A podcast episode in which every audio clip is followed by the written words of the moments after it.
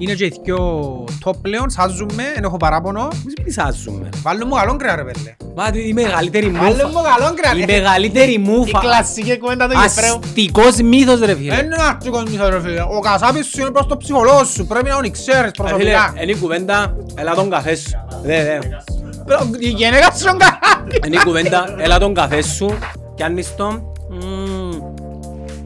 Φίλε, είναι όπως εχθές. Οκ, πάω στο καμάλο, πάει πίσω, περιμένει λίγο, έλα φίλε. Καλά, καμάσου, είναι καλύτερος του. Καλύτερος του. Εδώ ρε φίλε, τούτος είναι ο καφές που πίνω.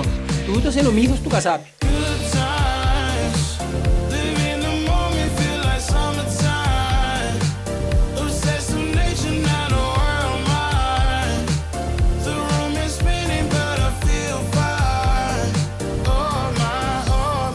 Θέλω να σου πω, σκέφτομαι το, στείλε μου μήνυμα, θυμάσαι που συναφέραμε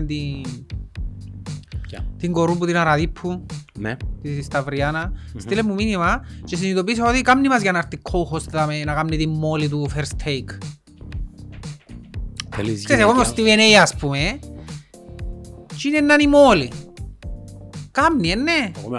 Εσύ είσαι ο άλλος ο Ορλόφσκι, που ήταν quarterback, άθλιος quarterback εν τω μεταξύ. Όχι, όχι. Είναι άλλος ο Μαύρης, είναι το όνομα του, που κάνουν το NBA μαζί ρε. Μα ο Σάνος Σάρπ, όχι ο Σάνος Σάρπ που κάνουν το NBA ρε. Ο Στίβεν λέμε ποιον το κάνουμε. Τώρα είμαι ο Σάνος Σάρπ. Ναι, είσαι ο Γίνος εσύ. Ξέμει ο Άσπρος εγώ. Ο Άσπρος είσαι ο Ρολόφσκι. Που ήταν μέτριος παίχτης ας πούμε, αλλά είχε άποψη, είναι η δίμονας, είναι... Μεγάλος ηλικία. Μεγάλος, είναι ηλικία μεγάλος. Είναι πεντάρες ρε. Τέλος πάντων, κάμνει να τη φέρουμε να δοκιμάσουμε να κάνουμε τη μόλη. Μα να αρέσει και που σκιάσει μας όμως. Μα ποιος να πεις σκιάσει ρε? Εμάς. Όχι ρε, δεν έχω έτσι θέματα. Μα ποιος σκιάζεις. Αν έχουμε. Αγίνει ας πούμε βασική και έναν αντικαράστατη και πιέζει το συμβόλαιο της. Και πιέζει κάτι πατσό συμβόλαιο. Ναι, ναι. Ας φάει τη θέση. Ναι, ναι. Έρχονται να με κάνουν καριέρα. Εσύ που θα κάνουν, ναι. Και μετά φεύγουν. Θα κάνουν δικές τους ομάδες. Θα κάνουν δικές τους παραγωγές. Ναι, ομάδες ρε, οι παραγωγές. Είναι το ίδιο πράγμα. Για να μην καταλάβω. Α, συστηματικό. Ναι. Είμαστε η πόρτα των podcast εμείς.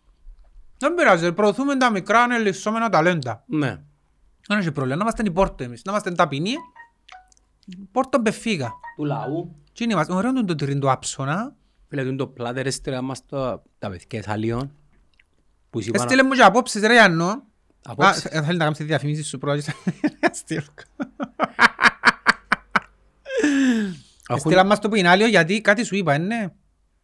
Ναι, έχουμε debate. Αρνείται να ψουμνήσει online. Η κουβέντα του έγινε πριν 5 χρόνια, πριν τις φασαρίες. Ποιο μου εντός. Ρε φίλε, ο Μπακάλης. Ποιος εμπορεί. Ποιος ήρθε, ο Χαπέζης. Ποιος Χαπέζης ρε. Ο Καφές ρε. Μα πώς θυμίζεις το Χαπέζη μπρε ξημέρα πάρε. Ο Καφές ρε. Να μην βρειάζεις πω χαρά μου ο Χαπέζης ρε κουμπάρε. Γιατί όλοι οι Χαπέζοι στον διευτόμα και στην Αγγλία και στην Κύπρο. Να ξεκινήσουμε που λαλείς τον debate. Τον debate ρε κουμπάρ. Γίνεται ρε κουμπάρ στον Μπακάλι να μην πιένεις να θωρείς τα πράγματα που να αγοράσεις. Πώς μπορείς να παραγγέλεις, στείλ μου 10 μπανάνες. Να σου πιάει ρε φίλε ο υπάλληλος τσάμε που δουλεύει. Να σου πιάει τις παλιές μπανάνες να σου εσπέψει ρε. Να σου πιάσεις φρέσκες ρε. Άλλο να πάεις να αγγίσεις πάνω, να το δεις. Καρχάς το σταφύλι, πρέπει να συγκεκριμένο χρώμα που πρέπει να το δεις ποιον είναι να πιάσεις. Ας σου αρέσει και τον ακόμη πιο γλυκή. Να τσιτρινίζει νάκο. Θωρείς κάρτο σταφύλι δάμε. Τώρα πρέπει να φάει να σου πω. Πολλά ωραία. Ή το κρέας ρε φίλε. Γίνεται να πάει να καλέξεις το κρέας. Να πάει τσάμε να πεις του Κασάπη.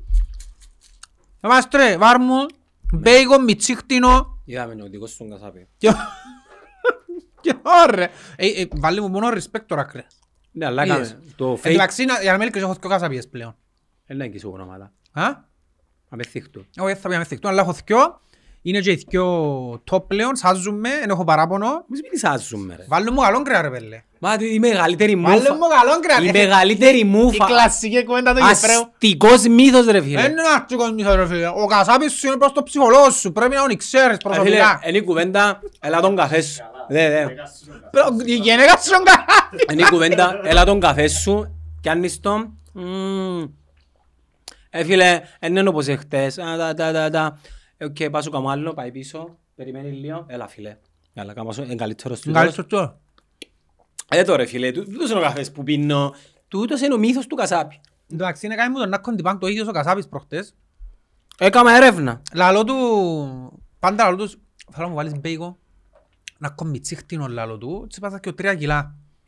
Κάμνει μου έτσι, φίλε, κόψες πίσω λαλί.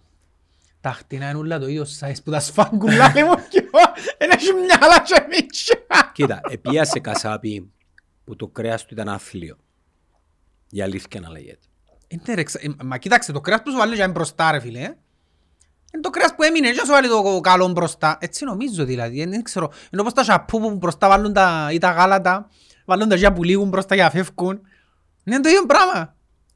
Έχει μια λογική. Γι' αυτό ναι. Δεν πρέπει να πιένεις εσύ που τα παραγγέλεις. Πρέπει να παραγγείλεις, να σου πέψει τα παλιά ρε φίλε. Τώρα, κάμε την εικόνα τώρα. Το σούπερ μάρκετ, αρκέψουμε μια δήλωση, είναι η μεγαλύτερη μούφα σπατάλη χρόνου του ανθρωπίνου είδους. Για σένα. Για μένα είναι απόλαυση. Εμένα αρέσκει μου τώρα το πρωί. Τούτη είναι η απόλαυση σου ρε φίλε, να πεις στο σούπερ μάρκετ. Αρέσκει μου να παρπατώ το πρωί μες στο σούπερ μάρκετ. Πιτηρίδα. Ξηρά μαγιά. Άντε ρε φίλε, για τούτον έγιναν οι άνθρωποι. Είναι ωραίο ρε φίλε, είναι ωραία εμπειρία. Κάμουσε να είναι ωραία εμπειρία. Ναι, τούτοι οι μαρκετίστες, οι φαφλατάες. Τούτοι οι ελίοι. Όπως έκαμασαν την κουβέντα με Taylor Swift. Πριν μου πεις για Taylor Swift. Δεν τότε χτισμένα όλα τα πολυκαραστήματα, τα μόλ. Λάμπει το πάτωμα. Ωραία τα ψυγεία. Ωραία τα ψυγεία. Παίζει ωραία μουσική. Εντροσά. Μυρίζει ωραία. Είναι καθαρά πάντα. Τα καλά, επειδή ο κλασσικός ο Στέγιος ας πούμε, στα λιβάκια. Είναι πιάνξο. Μόνο λαλούμε και ο Στέγιος στα λιβάκια. Κυριακό, ο Στέγιος στα λιβάκια, εντάλλος είναι τόσο που μέσα. Και πώς διαφήμιση να κάνουν τους Στέγιους που λιβάκια. Να μας πέψεις και ως τίποτα. Δεν μας πέψεις. Απορριπαντικά. Ωραία, που η στιγμή που μπορώ να πιω το τηλέφωνο μου και μέσα σε 10 λεπτά να παραγγείλω, τελειώσα. Όχι ρε φίλε, πράγμα έτσι. Εγώ με σώπησες πράγμα έτσι, παλιά και λέω. Είμαι συντηρητικός, εμπρός πίσω, αλλά λένε ο πόποτας. Τι να θυκαλέω. Θυμάσαι ο πόποτας. Εμπρός πίσω. Ή ας πούμε, δηλαδή θα θυκαλέω, ξέρεις οι ντομάτες. Όλες οι ντομάτες είναι ίδιες. Είναι ίδιες. Είναι ίδιες. Πρέπει να γεις πάνω, καραπάς το μήλο μόνο να γεις πάνω. Προσφίξεις. Να το σερβίρεις σε εστιατόριο και να... Όχι το φάεις εσύ. Δεν στο λαλούς είναι τούτο, μουρτατέλα. Παστράμι είναι οξά μουρτατέλα. Μουρτατέλα. Παστράμι είναι μίσο. Πού θυμίζει ο παστράμι. Πού μάστερ σεφάλος. Πού Νίκ. Ποιο Νίκ. Που πήγαμε στην Άνια. Είπαμε για παστράμια. Είπαμε για παστράμια. Παστράμια και μουρτατέλες. Που λες. Εντάξει, του είναι άποψη σου φίλε μου. Εγώ είμαι της παλιάς κελές. Θέλω να πάω στον Μπακάλι να δω τα πράγματα που να πιάνω, τα βάλω εγώ μες στο καλάθι μου. Ας πω, εγάς κιανό θες. Εγάς κιανό. Εγάς κιανό. Εγάς κιανό. Πόση ώρα θέλω να στον Μπακάλι. Μες πόση ώρα. Να μπω στο αυτοκίνητο, να πάω, να παρκάρω, να πιω καροτσάκι, να το γυλίσω, να μπω μέσα πατσίζω καλά. Παρακάτω ρε, είναι πως καλύτερο να κάνεις. Σιγιάθηκε πράγματα ρε φίλε. Εγώ δεν έχω ζωή, οπότε να διάξει το εξώ μου.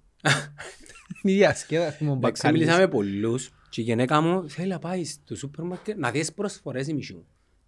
Είναι εμπειρία ρε φίλε. Και ανέφκεται. Εμπειρία. Εμπειρία μισού. Κατάντησε το ανθρώπινο είδος. Να είναι εμπειρία να παίρνεις τον Μπακάλι. Άρα είναι marketing. Είναι marketing, Anyway, με την τεχνολογία άλλο 10 χρόνια θα περάσετε καλά και κανεί. Γιατί να μην γίνει.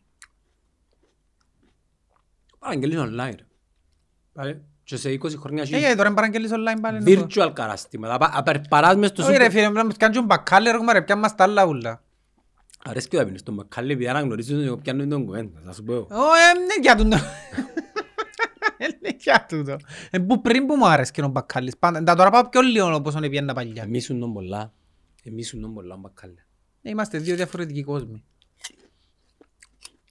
Που άρεσε, ίσως την επίδραση της Taylor Swift. Εικόνα. Έχεις την ιστορία που σου είπα. Κοίτα, επειδή είναι γνωστή. Η Taylor Swift καρχάς είναι να ξέρει και μίτσα. Για μας. Όχι, είναι και μίτσο, 32-33. Κάπου ζάμε. Είναι η εθνική στάρ της Αμερικής, ας πούμε. Είναι απίστευτο το impact που έχει. Καλή τραγουδίστρια. Είναι καλή τραγουδίστρια. Το ξέρω, έχω θυμηθεί πριν χρόνια πολλά, δεν ξέρω γιατί τώρα είναι τόσο... Είναι τραγουδίστρια που πολλά συντή ακόμα. Γιατί πάνε οι μητσοί 13 χρονών, οι εντός μιλήνας και είναι Generation Z, X. Πάνε και αγοράζουν συντίας που είναι τα συντής της Taylor Swift. Είναι όλες οι μητσές 13 χρόνων, 15 χρόνων περιλαμμένες με τη Taylor Swift. Και έφυγε ο άλλος, ο Travis Kelce, που παίζει μες στους Kansas City Chiefs. Γνωστός φουτμπολίστα. Γνωστός ποδοσφαιριστής του NFL. Πολλά γνωστό, κέρδισε προαθλήματα. Ίσως να είναι και το νούμερο 1 στη θέση του. Δεν θα πω ever, αλλά σίγουρα είμαι στο top 3 ever στη θέση του που παίζει. Και έφυγε και είπε της, εδώ και της ανοιχτή πρόσκληση. Είδα σε I've seen you rock Arrowhead, το Arrowhead το παίξει, το κήπεδο το Kansas City Chiefs. Στο Arrowhead, στο Kansas, και κάτω παίζει το φίλος μου ο Γιονής. Δεν ξέρω αν βρουν το chance να πάει ρε Γιονιά στους Chiefs, πήγαινε ρε κουμπάρε δε τους, να λαλείς, πια είδα τον Mahomes, τον Kelce, θεωρείς ότι Taylor Swift πήγε. Σίγουρα πρέπει. Εγώ σου δεν πήγε. Να μάθω ρε, σου εμένα το αμάθω. Συναέρφησα σου. Α? Συναέρφησα. Ξέρω ότι ναι, δουλεύκεις στο... Όχι συναέρφησα μου, αλλά γραμματέας. Αφού σαν τον καιρό που ξεκίναν να παίζεις ο Γιονής, πειράζα την και λάλλον της... Να κάνεις το μισό νεκόμυρο συμβόλαιο, να δαρπάξεις και πιάσεις σύνταξη. Αστείευ κάτι. Οπότε το Arrowhead, ξέρεις ότι έχει το ρεκόρ, το loudest stadium recorded. Είναι το γήπεδο που καταγράφηκε, είχε το ρεκόρ Guinness, νομίζω 143 decibel, κάτι τέτοιο. Έχουν το ρεκόρ πιο loud, δεν το λέω στα ελληνικά το loud, το πιο θορυβόδες. Εκκοφαντήκε. Είναι το νούμερο 1. Τώρα να παίρνουν να μας πούσουν, είναι ήρθαν στη Φιλαδέλφια, είναι ήρθαν στη... Βάρτε, μετρήστε το ρεκόρ, για να το σπάσετε ο ρεκόρ, έχει το Arrowhead. Πόσες φορές. Το οποίο πρόσεξε, για να δεις ρε φίλε ότι η αρχιτεκτονική, είναι τέλος, δεν είναι γινουρκο γήπεδο, αλλά η αρχιτεκτονική είναι ανοιχτό, ούτε σκέπαστρον έχει. Ναι. Ούτε σκέπαστρον έχει. Αλλά ο τρόπος παίχτης εγγίνων και το άλλο είναι στο Seattle, και γίνουν ανοιχτών, και γίνουν είχε το πριν το ρεκόρ και σπάσαν το τούτο. Πόσες φορές. Ρε φίλε, τα γήπεδα στα είναι 60-70 μήνυμου που φορούν. Μαν τρώεις, επειδή είναι πιο κοντά μου. Μιλώ κιόλας, είναι να τρώω σιγά-σιγά. Ναι. Οπότε αν είπεν της Taylor Swift ο Kelce, είδα σε που ήρθε και έκαμε συναυλία στο Arrowhead και είδα σου που ροκκάρεσαι στο Arrowhead, έλα την Κυριακή να με δεις εμένα να ροκκάρω το γήπεδο. Είπεν της τέντης μήνυμα.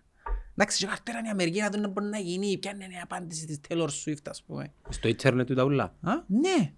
Δεν θυμάμαι αν το είπε, αν το έγραψε ή αν το είπε σε κάμερα. Κόλλαν της που το ίντερνετ δηλαδή. Ναι ρε φίλε, κόλλησαν της που το ίντερνετ. Ευκάλαν τον αρφόν τους σε podcast. Ξέρεις ότι έχουν και podcast του Τιούλη παίχτες στην Αμερική πλέον.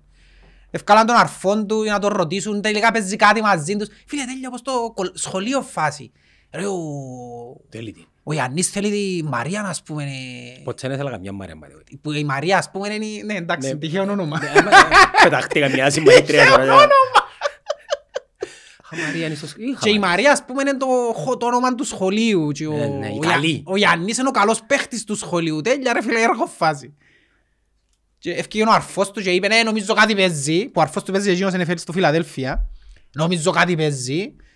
Το λοιπόν και την Κυριακή εμφανίστηκε η Taylor Swift στο παιχνίδι. Έδειξε τον πρώτο πλάον η κάμερα. Μαζί με η μάνα του. Μαζί με η μάνα του ρε φίλε. Τέλεια άσπρη ιστορία μεταξύ ρε φίλε. Είναι λαλούν οι άσπροι στην Αμερική, είναι η εκδίκηση των άσπρων τώρα. Θεωρούν το ότι πρέπει να κάνουμε στάρ δικούς μας για να δεν μας πιάνουν Σπανιόλοι, μαύροι, όλοι που έρχονται και διεκδικούν τις πρωτοκαθεδρίες, παστούν τα πράγματα. Και εμφανίστηκε στο γήπεδο και για να πάμε στην ουσία, είδες, στέλνω το impact που είχε εντός το πράγμα. Να σου αθηκευάσω ξανά, μετά που έπιανε η Taylor Swift. Λίγη ώρα. Θα τα πούμε έτσι λίγη ώρα. Πού είναι τη φορά χαμηλούς πειρακτήσεις, στελάσου το λοιπόν. Ξεκινούμε με το Instagram. Μέσα σε μια εβδομάδα ο Travis Kelce απέκτησε 860.000 followers στο Instagram. Οι 360.000 ήταν την πρώτη ημέρα. Εσύ τους 200 μου πιάσεις. Αμπός. Εντάξει. Μάζεψε περισσότερους followers το Σεπτέμβρη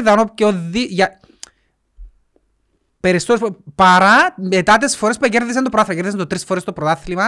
Και είναι τις φορές αν τις βάλεις μαζί που κέρδισαν το πρωτάθλημα και έχει η δημοσιότητα 3 φορές παραπάνω μετά που πήγαινε Taylor Swift στο γήπεδο παρά εκείνες τις 3 φορές μαζί. Παραπάνω followers. Ο δεύτερος πιο που έπιανε τους πιο πολλούς followers την περασμένη εβδομάδα με 137.000 ήταν ο αρφός του. Γιατί έκανα search Kelce και έφκανε και ο αρφόν του και έκανα τον και ο follow. Είχεν τώρα έχουν τα δηλαδή. Τα έχουν τα τώρα. Διότι πιάνε και χτες στη Νέα Υόρκη. Εψές, έπαιζα στη Νέα Υόρκη και έδειξαν την παλαιποπία στη Νέα Υόρκη. Και εν τω μεταξύ φωνάζουν οι... Εγνωρίζονταν τούτοι. Δεν ξέρω αν εγνωρίζονταν πριν ή αν ήταν... Σίγουρα επέχτηκε φάση. Ξέρεις, φτιάχνουν οι Αμερικάνοι και λαλούν ένα κομμάρκετινγκ τώρα, η φάση. Τότε με φωτογραφία που θέλω να δείτε. Και ήταν φανέλες. Επούλησε ο Τράβις Κέλσι 400% αύξηση στην πώληση των φανέλων του. Γιατί αν επούλα 1,000 φανέλες, επούλησες 4,000. Εσύ να μου πουλήσεις. Εγώ τίποτα δεν πουλήσα εγώ. Να μου πουλήσω. Μια φανέλα. Νούμερο 1 το podcast του στην Apple. 24 εκατομμύρια viewers. Νούμερο 1 παιχνίδι. Το παιχνίδι το οποίο ήταν κολοπέχνιδο. Παίζανε η χειρότερη ομάδα. Εντάξει, έλεγαν καλή ομάδα τους Chiefs. Αλλά παίζανε σαν να παίζανε, ας πούμε, ο Άρης μαζί με ένα έζα κακίου. 63% αύξηση στο γυναικείο πληθυσμό, 18 με 49 ηλικίες, 63%. 3 φορές αύξηση στην αναζήτηση των Chiefs στο ίντερνετ, 3 φορές αύξηση στις πωλήσεις των Chiefs. Και οι Chiefs πουλήσαν παραπάνω εισιτήρια μέσα σε μια ημέρα που το ξεκίνημα της σεζόν. Και απίστευτο impact. Αν το ίντερνετ, ρε. Και παραπάνω που γενναίτες. Και τούτο όλα γιατί είπαν της Taylor Swift, αλλά βρίσκω να παίζω μαπά. Εντάξει, είναι μόνο το ίντερνετ, πράσε και κάποια προσωπικότητα. Δηλαδή στο... Άρα ρε, Taylor Swift είναι προσωπικότητα, είναι τραγουδά. Και είναι και τραγουδά τίποτε, ας πούμε, είναι εξεζητημένο. Τραγουδούν και άλλες όμως. Τραγουδά τον αντιχείρο, οκ. Εντάξει, έχει περσόνες που μες στο ίντερνετ κάνουν διαφορά, ρε φίλε. Έχουν Κριστιανό, που πήγε στην Αλ-Ναζρίν, το συλλαλούν την ομάδα, το συλλαλούν. Αλ-Χιλάλ, Αλ-Τιχάτ, Αλ... Φίλε, θυμόμαι τους, είχα στην κάτω που μισόν εκατομμύριο. Τώρα μπραν και 15 εκατομμύρια. Και ο Μέση το ίδιο που πήγε στο Μανιάν. Είναι η δύναμη της εικόνας. Η δύναμη της εικόνας. Πάντα έτσι ήταν. Απλά τώρα έχεις ένα μέσο να μπαίνεις και μέσα και να δημιουργάς εικόνα. Όπως το φίλο στον Κασελάκη. Τον πάνε να σου πω, το πιάσεις στο επόμενο level. Είναι απίστευτο πως η δύναμη της εικόνας κατάφερε να βγάλει έναν άνθρωπο στην ηγεσία ενός κόμματος. Μέσα σε 2 μήνες. Μέσα σε 2 μήνες. Φίλε, να απίστευτο. Ναι. Για μένα το πράγμα είναι γεννακόν. Εντάξει, λάλλους σου το. Ψηφίσαν τον όμως, οι αριστεροί του κόμματος. Ψηφίσαν τον, ναι. Αριστεροί. Είναι ένα αριστερό κόμμα πλέον, ρε ΣΥΡΙΖΑ. Εντάξει ρε, προσδιορίζεται αριστερό. Προσδιορίζεται τον αρχικά πλέον, είναι ένα κόμμα το οποίο προσπαθεί να βρει έναν τρόπο να ξαφθεί εξουσία. Συστημικό. Ναι. Και εν τούτη αποτυχία, εν τούτον που σε λάλλους θυμάσαι που πήγες στο Στρασβούργο. Και με πήρες. Και λάλλους σου, ποιους επήρασε λάλλος σου ρε. Και λάλλεις με πήρασε... Κάτι TikToker, κάτι Instagramers και λαλώσω καλά τότε που κολλώνεις στο κοινοβούλιο. Θέλω να πω... Εντάξει πρόσεξε, δεν έχω τίποτε με εκείνους που πήγαν. Δηλαδή είναι η κουβέντα που λαλούμε αν λέει μάπα του Μίλετης, δεν έφτει ο Μίλετης που έφερες καλύτερο. Τι είναι το πράγμα. Είναι το ίδιο. Εντάξει, κάνουν έναν παραλληλισμό. Δηλαδή το Ευρωκοινοβούλιο ρε φίλε και λαλείς με για να προωθήσει την εικόνα του το Ευρωκοινοβούλιο. Σε εκείνα που ενασχολείται. Σε εκείνον που ενασχολείται για να τους τραβήσει κοντά να ψηφίσουν. Άρα ρε φίλε, εγώ έρχομαι και λαλώ το πράγμα είναι τραγικό. Εκαταντήσαμε να περιμένουμε να μας προωθήσει για θέματα σοβαρά πολιτικά άτομα τα οποία εμπεριορισμένος ο πολιτικός τους λόγος, εμπεριορισμένον η ιδεολογία τους. Το πράγμα είναι αποτυχία του συστήματος σημαίνει για μένα. Θα σου πω τώρα εγώ τρόπους που να σου φέρεις κοντά του, είναι δουλειά των κομμάτων να το κάνουν. Αν ήταν δουλειά δική μου, σου πω αν είναι δουλειά δική μου, αλλά... Δείχνει μια αποτυχία της κοινωνίας. Άμα η κοινωνία κατάφερε το κριτήριο για να με ψηφίσουν να είναι να με προωθήσει ένας μητσής 18 χρόνων στο TikTok, θέλει το πράγμα. Σημαίνει δεν παίρνω ο πολιτικός μου λόγος και κάποιο ένα μητσί να με προωθήσει για να με ψηφίσουν. Και έρχομαι στο δεύτερο πράγμα που εφέλει ότι η έννοια τους όλους είναι η ψήφη. Του δεν τους κόφτει. Ναι, αλλά έγιναν αγώνες και χύθηκε νέμα για την ψήφο. Ναι, ακόμα πιο τραγικό. Για την ψήφων και καταντώναζε και ανεύκοτη ψήφων μέσω των ατόμων. Ρε φίλε, είναι πλέον πελαριζέτη. Και... Ποιος είναι ο πολιτικός λόγος και η ιδεολογία που εκφράζει ο Κασελάκης, ας πούμε. Okay. Debatable. Φίλε, ο Κασελάκης, εν τω μεταξύ, είναι the ultimate, είναι το απόλυτο... Παιδί του καπιταλισμού. Ναι! Και ψηφίσαν το σε μια συντηρητική χώρα όπως την Ελλάδα, ας πούμε, που τα είχα... Είναι πιο συντηρητική μου η Κύπρο. Ναι, αλλά ρε φίλε ήταν στην Goldman Sachs. Είναι τον Golden Boy που εκράζαν το 2013 και κρούσαν τους καλάους στην Αθήνας. Είναι Τσίνος. Είναι το πρόσωπο, τσινόν το πράγμα που έκαναμε διαδηλώσεις, είναι το πρόσωπο ο Κασελάκης. Τσινός είναι. Η οικογένεια του εφοπλιστές. Ναι, είναι η οικογένεια του. Ο θείος του. Τούτος κέρδισε τροφή έτσι πήγε. Είναι αυτοδημιούργητος. Εκαταλλεύτηκε πλούτη γονιών και ξέρω εγώ. Μα έτσι που θυκεύασα εμείς. Ναι, αλλά επιλέχθηκε στα 15 του και πήραν τον με υποτροφίες να σπουδάσει. Είναι αυτοδημιούργητος. Εννοείς ότι είναι ικανός σε ακαδημαϊκό επίπεδο ή ήταν ας πούμε. Ναι, είναι ικανός σε ποιον που κάνει. Τώρα πώς κατέληξε στην πολιτική είναι ένα πράγμα εντελώς διαφορετικό. Ναι, αλλά από την άλλη λέμε θέλουμε νέα πρόσωπα. Ναι, εντούτον το θέμα. Θέλουμε νέα πρόσωπα, θέλουμε νέα πρόσωπα, αλλά που το ίδιο μετερίζει, που το ίδιο εργοστάσιο παραγωγής. Είναι η κουβέντα που λέει, γιατί εθιάβασα λίγα άρθρα και φύλαξα λίγα. Είναι η κουβέντα που λέει, τσινόν που έχετε και το θέλετε, ελάτε να το αλλάξουμε μαζί. Εν τούτη κουβέντα, ότι χρησιμοποιούν λαϊκίστικες προσεγγίσεις και επειδή ο κόσμος είναι απειβδισμένος από το πολιτικό σύστημα, επειδή έχει αποτύχει με τον τρόπο που δουλεύει, ψάχνει social media, γυρεύει ο κόσμος να πιαστεί που κάπου, οπότε είναι εύκολο κάποιος Τραμπ να πουλήσει τον λαϊκισμό, να τον ασπαστεί ο κόσμος και να τον ευκάλει. Καμιά μπάση, ας σου κάνω κάποια ερωτήματα. Είναι λαϊκισμός όμως, δηλαδή... Το πρόβλημα της μετανάστευσης, πλέον λαϊκισμός, να θέλουμε εμείς στη Σουηδία ρε φίλε. Ναι. Ενώ πότε σταματούμε να λαλούμε λαϊκισμό. Ναι ρε φίλε, αλλά δεν καταλαβαίνεις, δεν μιλώ για προβλήματα. Μιλώ για τον λόγο που χρησιμοποιούν τα άτομα για να βγουν στην εξουσία. Ο λόγος τους. Εκμεταλλεύκονται και εκμεταλλεύκονται ένα μεγάλο κενό το οποίο έχει η αριστερά, η οποία είναι ανύπαρκτη, όχι μόνο Κύπρο, Ελλάδα, γενικότερα. Και αν η αριστερά είναι ανύπαρκτη και δεν υπάρχει. Αντίβαρο. Όχι αντίβαρο. Αν δεν υπάρχει πραγματική αριστερά που να τραβήσει κόσμο, τότε είναι που αθεί η ακροδεξιά. Μα ποια είναι το αντίβαρο είναι ακροδεξιά. Μα η πραγματική αριστερά ποια είναι. Ρε φίλε, η πραγματική αριστερά ήταν όπως μετά το δεύτερος παγκόσμιος πόλεμος που ήταν ο Κέινς, ο οικονομολόγος που προώθησε την αριστερά που ήταν με όφελος την κοινωνική ευημερία, που ήταν ας πούμε δημόσια ούλα σχεδόν, αλλά όχι στη φάση του κομμουνισμού, ήταν το αντίβαρο του κομμουνισμού. Γιατί τότε μετά το δεύτερο παγκόσμιο πόλεμο τούτον έγινε. Ο κεσιανισμός που λαλούν στην οικονομία. Και γίνηκαν όλα ας πούμε δημόσια, το κράτος εμερίμνα για τον κόσμο. Τούτη ήταν η αριστερά.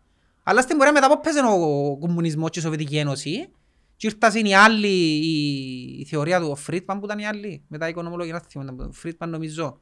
Και αρκέψαν τις ιδιωτικοποιήσεις, γιατί τούτα ούλα που έχτισαν η αριστερά, ας πούμε, αρκέψαν οι ιδιωτικοποιήσεις και που λιέτουν στον ιδιωτικό τομέα η οικονομία. Και αν έρκεψαν και γεννήθηκε του μια ανισότητα, ενώ υπήρχε ένα balance μες στον κόσμο, ξεκίνησε η ανισότητα οι πολλά πλούσιοι και οι φτωχοί. Και καταλήξαμε στο 2010 με την οικονομική κατάρρευση. Την αριστερά θέλεις να μένει εξουσία, τουλάχιστον να δυνατή και να μεγιάνει. Πρέπει να έχει λόγο ρε, να έχει ένα λόγο. Και το πρόβλημα της αριστεράς είναι ότι στερείται λόγου του τη στιγμή. Λαϊκίζει η αριστερά, λέει ναι, έτσι, αλλά δεν προτείνει κάτι σοβαρό. Πιθανόν να προτείνει και να μην το ξέρεις επειδή δεν ξέρουν να το επικοινωνήσουν. Ναι, πιθανόν. Άρα έρχεται τούτος ο Κασελάκης σου, ας πούμε, που ξέρει να το επικοινωνήσεις, είναι δύο μήνες, άρπασε τον κόσμο και βγάλει τον. Καλά, τι πιστεύεις να κάνει κακό ο Κασελάκης? Δηλαδή θεωρώ που τον κράζουν για μαλακίες ως τώρα, να σημαίνουν τα πράγματα. Το θέμα είναι ότι μπαίνουμε σε χαρτογράφητα νερά. Δηλαδή μπαίνουμε σε νερά τα οποία είναι ένας άνθρωπος ο οποίος που αν δεν έχεις πολιτική εμπειρία ρε φίλε, αν δεν είναι ο τομέας σου ασάτσι πολιτική, πολιτικές επιστήμες. Αν δεν είσαι φίλοι μας οι χριστιάνα ας πούμε που ζει το που μητσά, τα παιδιά του κομματικού σωλήνα που λαλούν ας πούμε, που μητσί που... Τότε σημαίνει ότι είσαι σαν να σε πιάνουν σε εσένα και βάλουν να παίξεις στο Champions League, έχεις καλά στοιχεία, αλλά ο άλλος που είναι πιο εμπειρός μπορεί να σε διαλύσει. Δηλαδή, αύριο έφυγε πρωθυπουργός, να πιένει στα κυβοβούλια, να πιένει υποκύποδα. Μπορεί να έρθει αντιμετώπες με εμπειρούς πολιτικούς, ας πούμε, δεν ξέρεις. Έτσι, οι εμπειροί πολιτικοί χτυπούν κάτω από εμείς. Ναι, δηλαδή, δεν ξέρεις. Κράζουν τους αριστερούς στην Ελλάδα τώρα. Κράζουν τους, ναι. Ψηφίσατε το παιδί το οποίο έχει το προφίλ των ανθρώπων που κατηγορούσατε πάντα, παίζει γκολφ, παίζει τένις. Ναι ρε φίλε, τον golden boy. Έναν golden boy. Εντάξει, στο χέρι του όμως να... Και εν τούτο που σας λέω είναι εικόνα ρε φίλε. Είναι η κουβέντα που λαλώ. Ένας πολιτικός μπορεί να έχει πολλά καλό πολιτικό λόγο, μπορεί να έχει γλώσσα λαθάνουσα, πολιτικό δόλο. Μπορεί να έχει απίστευτες γνώσεις, μπορεί να έχει εμπειρία, αλλά αν το image του είναι τσίνο μπορεί να πουλήσει και να το αγοράσει ο κόσμος, θα φύγει, να χάσει. Είναι πολλά σημαντική εικόνα, τα social media, το image που πουλάς ρε φίλε. Μα ξέρουμε εμείς να κρίνουμε αν ο άλλος έχει βαθύ πολιτικό λόγο και άποψη, καταλαβαίνουμε. Θα με λαλείς ότι τα παιδιά, οι μητσοί, ναι, απέχουν που το πολιτικό πεδίο, κυριολεκτικά έχουν άποψη. Κυριολεκτικά έχουν άποψη. Λαλούν εν τους κόφτει, ενώ αγνούν ότι πρέπει να τους κόφτει. Δηλαδή, επειδή πάεις στην πεζίνα και χτες η πεζίνα ήταν 1 ευρώ και αύριο είναι 1,30, είναι politics, ναι, και economics, αλλά είναι όλα μέσα σε το, καταλάβες, μέσα σε το πλαίσιο. Πώς είναι να τους κάνεις, έστω και λίγο να ενδιαφερθούν, πώς είναι να τους κάνεις. Άρα στην ηλικία της δικής μας. Εμείς ήμασταν η τελευταία πολιτικοποιημένη γενιά. Ναι. Μεγαλώσαμε 80s, κάποιοι late 70s, ήταν έντονο το ιδεολογικό και το πολιτικό. Οι μητσοί τώρα είναι τα κοινά εμποχούν. Fortnite, Cristiano, Prime, Skins. Εμένα ενοχλεί με το η παραπληροφορήση, η ημιμάθεια. Γιατί είναι τούτο που επικρατεί τώρα μες τους μητσούς. Δηλαδή πλέον καταλήξαμε ένας άνθρωπος με ένα μικρό βίντεο, γιατί και ο Κασελάκης τον έκαμε ένα 4 λεπτό βίντεο, ας πούμε. Ναι, πώς το είπε το ένας, πες ένα podcast πάγουα, η γνώση είναι το shorts. Ναι, μέσα σε 30 δευτερόλεπτα, 2 λεπτά, ας πούμε, μπορεί να σου προωθήσει μια άποψη η οποία μπορεί να είναι επικίνδυνη. Και είδαμε εδώ και που ξεκίνησε μετά το TikTok και την εποχή του κορονοϊού που έφυγε σε έξαρση, ας πούμε, που TikTok ξεκίνησε. The TikTokification of the internet. Ναι. Ρε φίλε, εγκατέλειξε πλέον ο καθένας να έχει μια πλατφόρμα που μπορεί να προωθήσει πράγματα τα οποία είναι, μπορεί να το κάνει και αγνία του, του το πράγμα, στους λαλώτες και ατσέντες, ποιος που το κάνει, αλλά είναι επικίνδυνο. Γίνεται να μου στέλνει βίντεο, ας πούμε, έχω μια ανιψιά μου, ρε φίλε, πραγματικά, ρε φίλε, εν αντέχω άλλο να θεωρώ ότι μου στέλνει, είναι στην Κύπρο. Στέλνει μου συνέχεια από TikTok βίντεος. Κάθεται μια γυναίκα, ας πούμε, 50-60 χρονών και λέει, να έχει emergency, κάτι τα τηλέφωνα, 30 λεπτά, γιατί 30, γιατί ο 29, γιατί τσινό, γιατί, και μπαίνεις σε ένα λούκι, ας πούμε, παράνοια, ένα λούκι παράνοιας. Γι' αυτό είναι οι ιδέες συσχέτησης, τα πράγματα ψυχιατρία, είναι οι ιδέες συσχέτησης, είναι παρερμηνευτικότητα, τον πάραν και τα δυο τα τρένα και φκένουν άσπρος καπνός αντιμαύρος, στο TikTok τώρα. Γιατί έφτιανε ένας προσκαπνός, τι μας κρύβουν. Είναι παράνοια το πράγμα. Είναι παράνοια. Και πλέον έχει ο κόσμος και λαρώτης. Στην Αμερική ειδικά. Σταματήσαν να θωρούν νέα από τα κλασικά ειδησοπρακτικά που έχουν και δίκαιο ότι πολλές φορές πήραν τους πρέφανο ότι περιπέζουν τους. Τούτο είναι το σφάλμα των καναλιών. Ναι, το παραδοσιακά μέσα τα οποία χάσαν το για χάριν της είδησης καταλήξαν στο άλλον ακρόν, να μην τους πιστεύει κανένας πλέον. Τα ξεχούν και ατζέντα τούτοι. Ναι, και ακριβώς επειδή ξέρουν πλέον ότι έχουν ατζέντα, λαλείς όχι, τα πραγματικά νέα μέσα στο TikTok. Απλοί άνθρωποι της καθημερινότητας και λαλούν μου τις πραγματικές ειδήσεις. Έτσι θα κάτσω να ακούω τον bias των εκατομμυριούχων, τον host του CNN και του... Που λαδώνεται, τους ρεπουμπλικάνους, τους δημοκράτες. Δεν μπορεί να πεις τίποτε πίσω γιατί είναι αλήθεια. Καταλάβες. Και οπότε είναι τούτο που είπες, η τέχνη των shorts. Ναι, αλλά είναι η αποτυχία και η ήττα των συστημικών παραδοσιακών μέσων που οδήγησαν τους μητσούς σε βάθος χρόνου να μην τους ακούν. Φίλε, θυμούμε συγκεκριμένη εφημερίδα, ένα και από μένα όνομα, που... Πέμπνα μπον υπάρχει, απογευματινή που είναι πια να κάθε μέρα ώρα μια μεσομέρι. Για να θωρείς την 3 σελίδα την διτσίρα. Όχι ρε αυτό!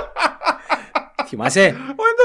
Φίλε, σκέφτου... Επειδή έφτιανε η ώρα μια, είχε νέα της Ομόνιας. Σκέφτου ρε φίλε, σε ίντα κόσμον ήμασταν. Στην 3η σελίδα είχε μια κοπέλα τη τσίρα. Εν το θυμούμε. Τώρα που να κάνεις έτσι πράγμα. Φίλε, εν το θυμούμε το πράγμα. Άντε ρε ποντούς. Αλήθεια εν το θυμούμε. Σταμάτα ρε. Ρε, έφτιανα την απογευματινή διότι έφτιανε η ώρα μια. Άρα καθυστερούσαν την νύχτα να εκδώσουν, να τυπώσουν. Ναι, και είχε παραπάνω νέα αθλητικά. Εν είχε ίντερνετ. Είχε παραγωγή αθλητικά, ναι. Λοιπόν, είχε μια εφημερίδα, δεν ξέρω αν ήταν η απογευματινή, που στην τρίτη σελίδα είχε έναν κορίτσι γυμνό, όπως το έκαμε η μαμά της. Τρίτη σελίδα, φίλε. Και λένε κανένας τίποτε. Σκέφτου... Έκαναν τώρα βάλουν τα μόνες τους τσίτσιρες μέσα στο Instagram. Ναι, αλλά είναι κάτι επιλογή τους. Και εσείς πλειάδαν επιλογό. Και συνδρομών. Okay. Ναι ρε φίλε, αφού αν κάτσεις να δεις και σειρές και το 90s, φίλε, γεμάτες σεξιστικά... Ρε. Και τους Friends ευκάλαν τους... Ρε στο Friends ρε, Ελλάδα ρε, θυμάσαι το άντρες έτοιμοι για όλα. Και το 3-2-1. Το 3-2-1 αντένα. Ήταν οι κοπέλες. Πώς και είναι οι... Κι ας σου είπα ήταν οι καλοί και είναι οι μελαχροί, να μην αλούσαν, είπα σου την... Ουίσι, ουίσι, να μην... Που έδειχναν τα πόθηκια τους ρε φίλε. Φίλε, δείχναν τα πόθηκια τους και πιάνες τηλέφωνο και τα λες ποια είναι τα πιο ωραία πόθηκια. Όχι, να πεις πιάσαν τα πόθηκια. Ήταν η Μαρία, Λένα νομίζω. Ήταν ξέρω τα ονόματα τους ρε φίλε.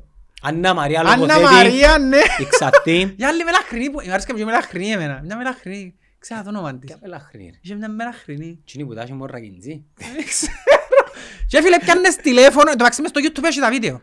Αν βάλεις 3-2-1. Έπιανες τηλέφωνο να πεις τα πόθηκια της τάδε. Δηλαδή αν τα δουν οι φίλες μας οι φεμινίστριες σήμερα του, να πάθουν εγκεφαλικό, το να μποκάμναμε. Ξέρουν. Δεν ξέρω αν το ξέρουν, δηλαδή να μην το ξέρουν έχουν πάρει. Εξεχάσανα λόγος. Και αυτό να πάνε να κινήσουν να βγουν το αντένα για το 1994. Ναι, ναι.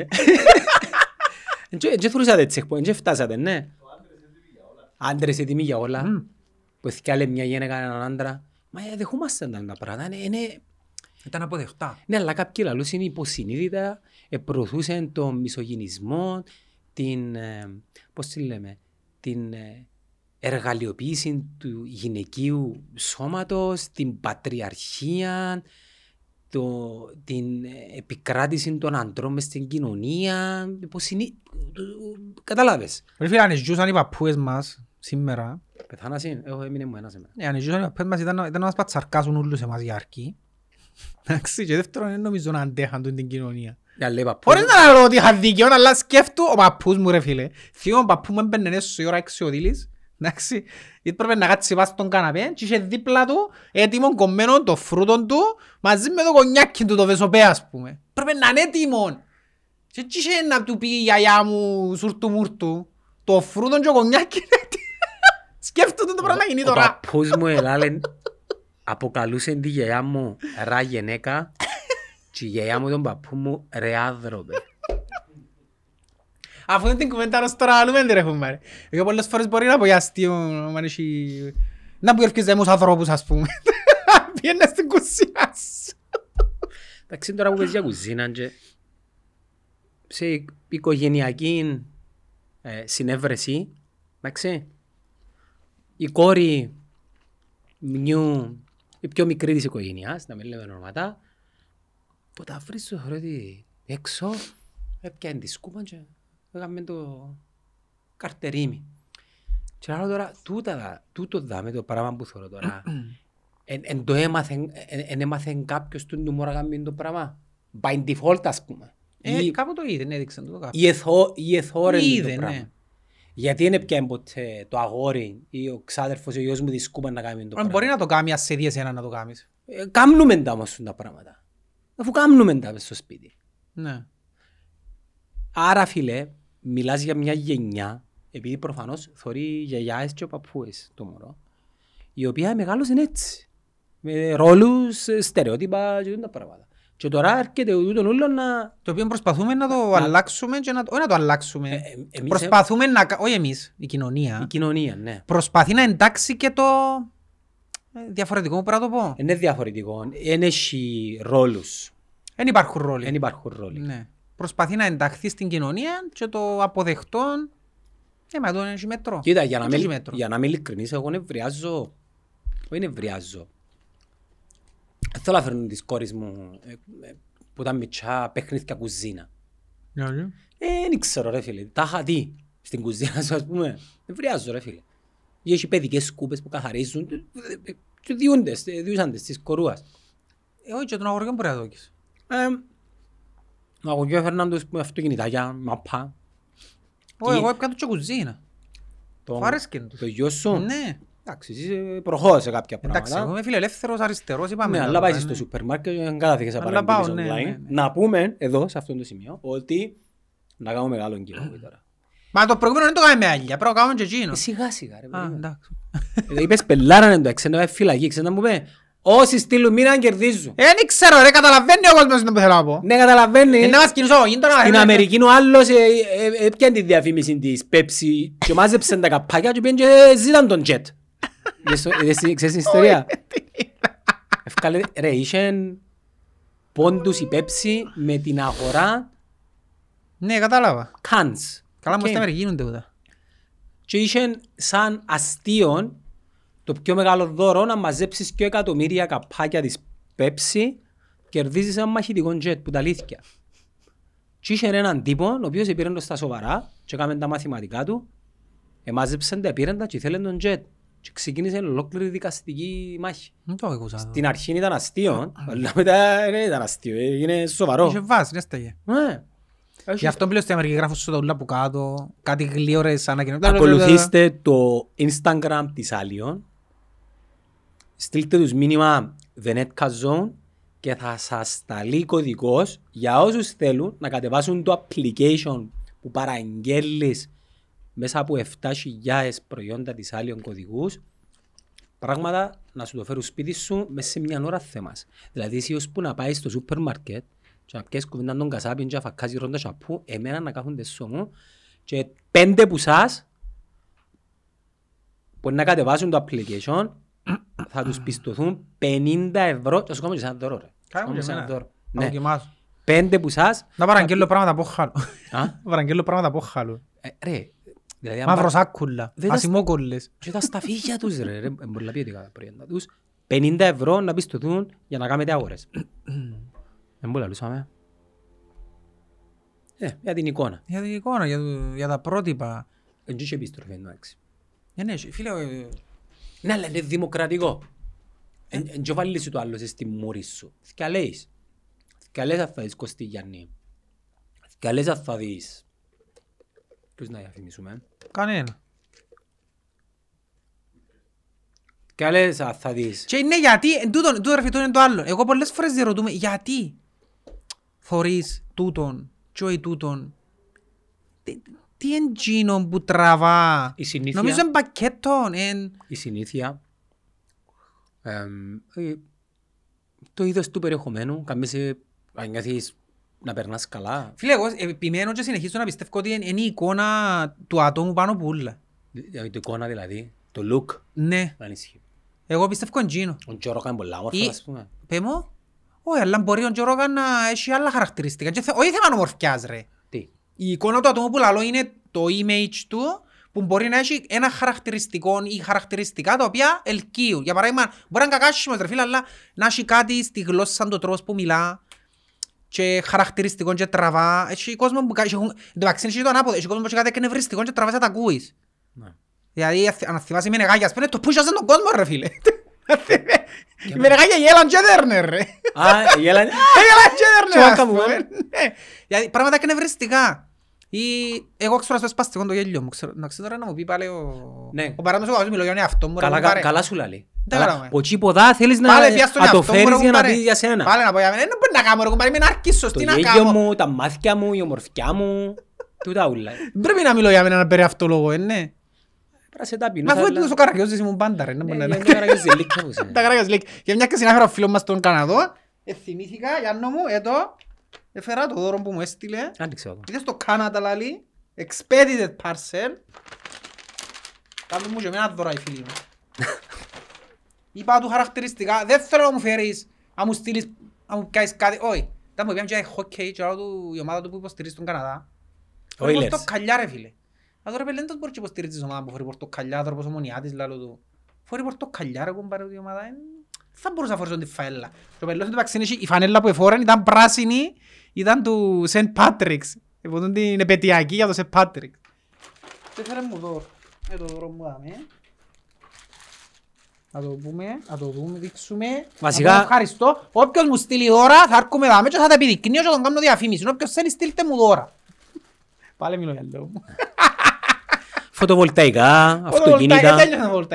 Και έφερε μου τώρα αυτήν την φανέλα των Oilers. Ελπίζω να μην είναι σαν γίνει της Πάφου που τα στενήμες και εμένα για να φαίνομαι πασίς. Πάλι μιλώ για να μου γράφει Edmonton Oilers. Ναι. Άρα μα γιατί κινέζικα η γραμματοσία. Ναι ρε φίλε, αφού συνδυάζει τρία πράγματα είπαμε. Έχει πάνω τον λαό.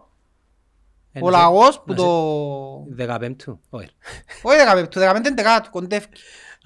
15 είναι δεκάτου. Ναι, η ημέρα σου εσένα είναι 15 του. Όχι 15 είναι δεκάτου πάνε. Η δική σου ημέρα. 15 είναι δεκάτου όμως θα πάρουν και τα παστούνια του χόκκε. Γιατί θυμάσαι ρε κομπάρε. Το πρόθα η βία τώρα. Κι αν βία πρόθω ρε φίλε, αφήν του χόκκε η ομάδα. Νυφταίω εγώ. Είναι η χρονιά του λαγού, είπε μας ο φίλος μας ο Καναδός. Γι' αυτόν, φέτος είναι η χρονιά του λαγού. Γι' αυτόν έχουν πάνω τον λαγό. Να μιλήσουμε σοβαρά. Στο κινέζικο έτος. Είναι η χρονιά του λαγού, γι' αυτό γράφει κινέζικα. Σοβαρό μιλάς. Ναι ρε. Φίλε, είδες το marketing. Τούτη ομάδας, ας πούμε, ποια είναι η χρονιά του λαγού. Και πουλάς τους Κινέζους, ας πούμε, τώρα έτσι.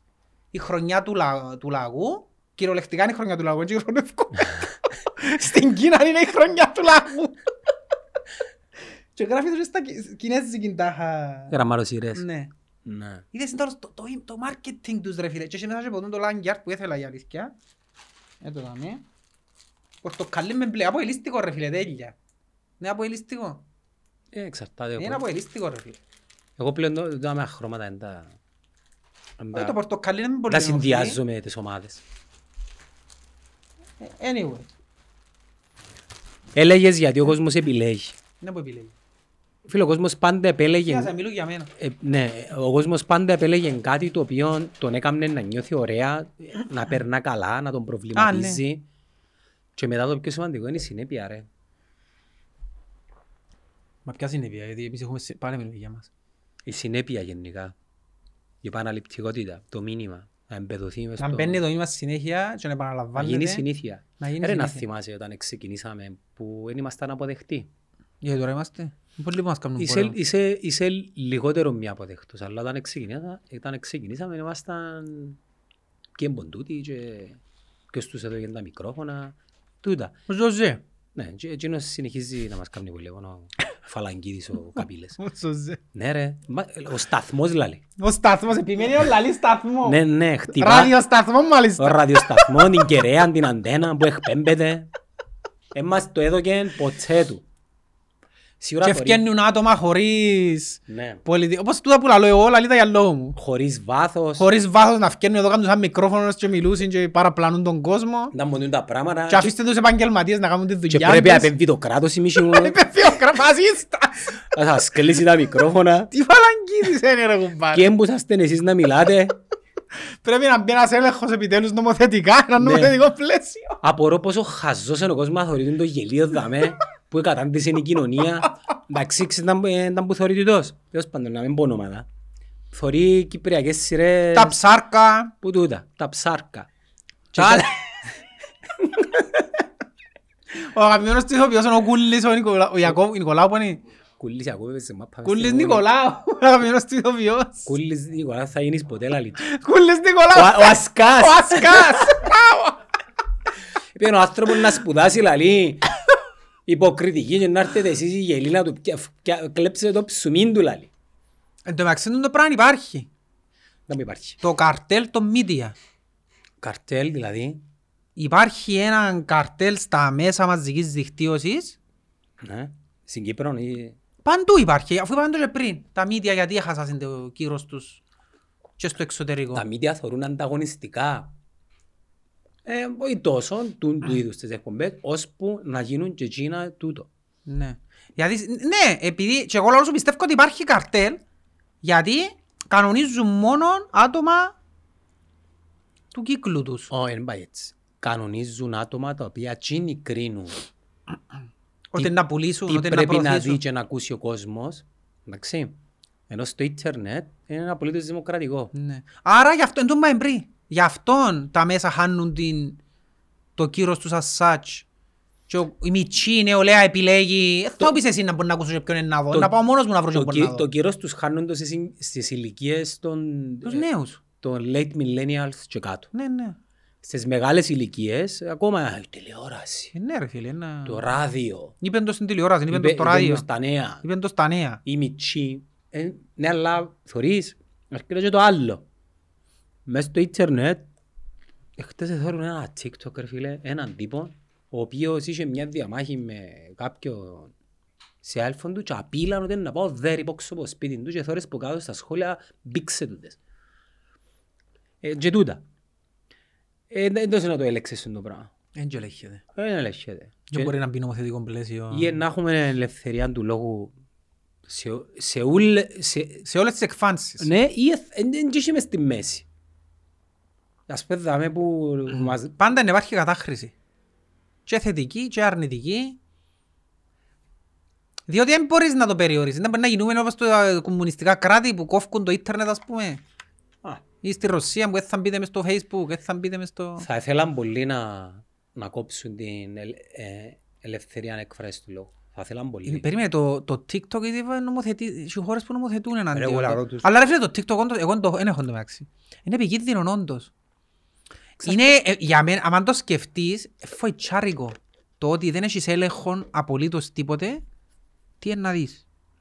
Δεν μπορείς να πάνε να βρεις κάτι. Ξέρεις ότι μπορεί να επηρεάζει ακόμα και εμάς, δεν είμαστε εμείς, middle... Millennials είμαστε εμείς. Ναι, αλλά σε χρόνια τι είμαστε. Δεν στο λαλούς είναι τους άντρες που παθαίνουν κρίση. Κρίση ηλικία, middle age crisis που λαλείς. Ακόμα και εμείς που είμαστε μέσα σε αυτήν την ομάδα, δεν νομίζω ότι σε επηρεάζει, ρε. Τι ώρα να επηρεάζει? Το ίντερνετ, τα πράγματα που θωρείς. Έχει πράγματα που σε επηρεάζει, φιάζω σωματιλιά. Ας πούμε, ενεκρίνεις αρνητικά ο Κασελάκης, εσύ. Αρνητικά. Πρώτη σου επαφή μαζί με το περιεχόμενο. Έτσι τον είδες, έτσι με το μίσος σου. Καχυποψία. Καχυποψία. Μα αν ξέρουμε κάποιος εμπώνει. Πάμε με βάση τον πόλεμο που του κάνουν όλοι, ειδικά οι πολιτικοί του αντιπαλοί. Και ερχόμαστε και ενισχύουμε το... Και ασχολούνται με πράγματα τα οποία είναι της ουσίας, ρε φίλε. Αν είναι γκέι, αν έχει φίλο, αν θα έχω πελίτου, τα πράγματα είναι της ουσίας, ρε φίλε. Εντάξει, την προοδευτική αριστερά βοηθά την όμως. Το να είσαι το πράγμα... Ξέρεις, είναι το ultimate του είμαι προοδευτικός. Ναι, αλλά το πράγμα πρέπει να το χρησιμοποιάς. Χρησιμοποιούν το όμως. Ναι, σαν μέσο για να εκλεγεί κιόλας. Δηλαδή, ο σηκόν πρέπει να το χρησιμοποιείς για να εκλεγεί τούτο. Λαλή σου, έχει τόσα εκατομμύρια γενέτες. Άρα να χτυπήσω και αμέσως να με βγάλουν γενέτες. Στις βουλευτικές ειδικά στην Ελλάδα, είναι πια να είναι ηθοποιούς, αθλητές. Ο Φασούλας είναι εκλεγικές. Τον Πύρο Δήμανα τον είσαι μες στην πολιτική. Πάντα ήταν έτσι. Απλά τώρα γινήσκεται μες στα social media. Εγώ δεν ευκαιρνώ βουλευτής. Θες να βγεις βουλευτής τώρα εσύ, ρε. Να κοσκάζω έναν άρθρο. Ας πω κάτι ασχέτο πριν μου πεις. Δεν νομίζεις ότι επειδή έχεις δημοφιλία σε το παιχνίδι μπορείς να νικήσεις και στο άλλο. Καμιά σχέση. Είναι καμιά σχέση. Ο άλλος αποδέχεται σε για τούτο που είσαι δαμέ. Αν αλλάξεις αρένα θα επιστρέψεις πίσω να είσαι underdog. Πόσο popular μπορεί να είναι κάποιος που ένα podcast για να βγει βουλευτής. Αυτό τον Παρασκευά. Α, Παρασκευά προχάστο. Έως πάντων, να μάθει τον Παρασκευά. Εθιάβασε έναν άνθρωπο που έγραφε... Μόνος του προωθείται με ο λόγος τους. Έως πάντων, ψηφίστε τώρα ποιος θέλετε να τον Παρασκευά να κατεβεί βουλευτικές. Α, να κατεβεί. Ναι. Ή ο Παρασκευά να κατεβεί βουλευτικές. Όχι, να ψηφίσουμε τον Παρασκευά, να φκεί. Α, να ψηφίσεις. Εγώ. Να ψηφίσουμε, ναι. Να κατεβώ εγώ, να ψηφίσω αυτό μου. Πού είσαι λαγατά μια. Ναι. Ωραία, δημοτικός σύμβουλος σου. Βουλευτής ρε κουμπάρε να αυκείς. Να μπορώ να κερδίσω το να πιάνω σύνταξη που τα 60 μου. Όχο, μάνα μου. Τον αυτό μας κατάστασα προχτές ότι τα είχα δύσκολο να φύγουν το πέναλτι για να πιάει σύνταξη κάποιος πριν τα 65. Γιατί? Τα είχα οικονομία και καλά, αλλά το 13 που ψηφίζαν τον νόμο τους εαυτούς τους οι βουλευτές εξαιρέσαν τους. Είναι δικαιούνται να πιάσουν σύνταξη που τα 60. Σου κατάλαβα. Ρε, τώρα υπάρχει συζήτηση ότι για να αφήσεις πριν τα 65 έχει πέναλτι. Το 12% νομίζω. Γενικά. Ναι, για να πιάσεις σύνταξη. Υπάρχει ένα πέναλτι. Τι πέναλτι, πιέρονεις πρόστιμο? Όχι πρόστιμο, κόφκους σου που τα λεφτά που θα πιάνες. Κόφκους σου, πέναλτι, 12%.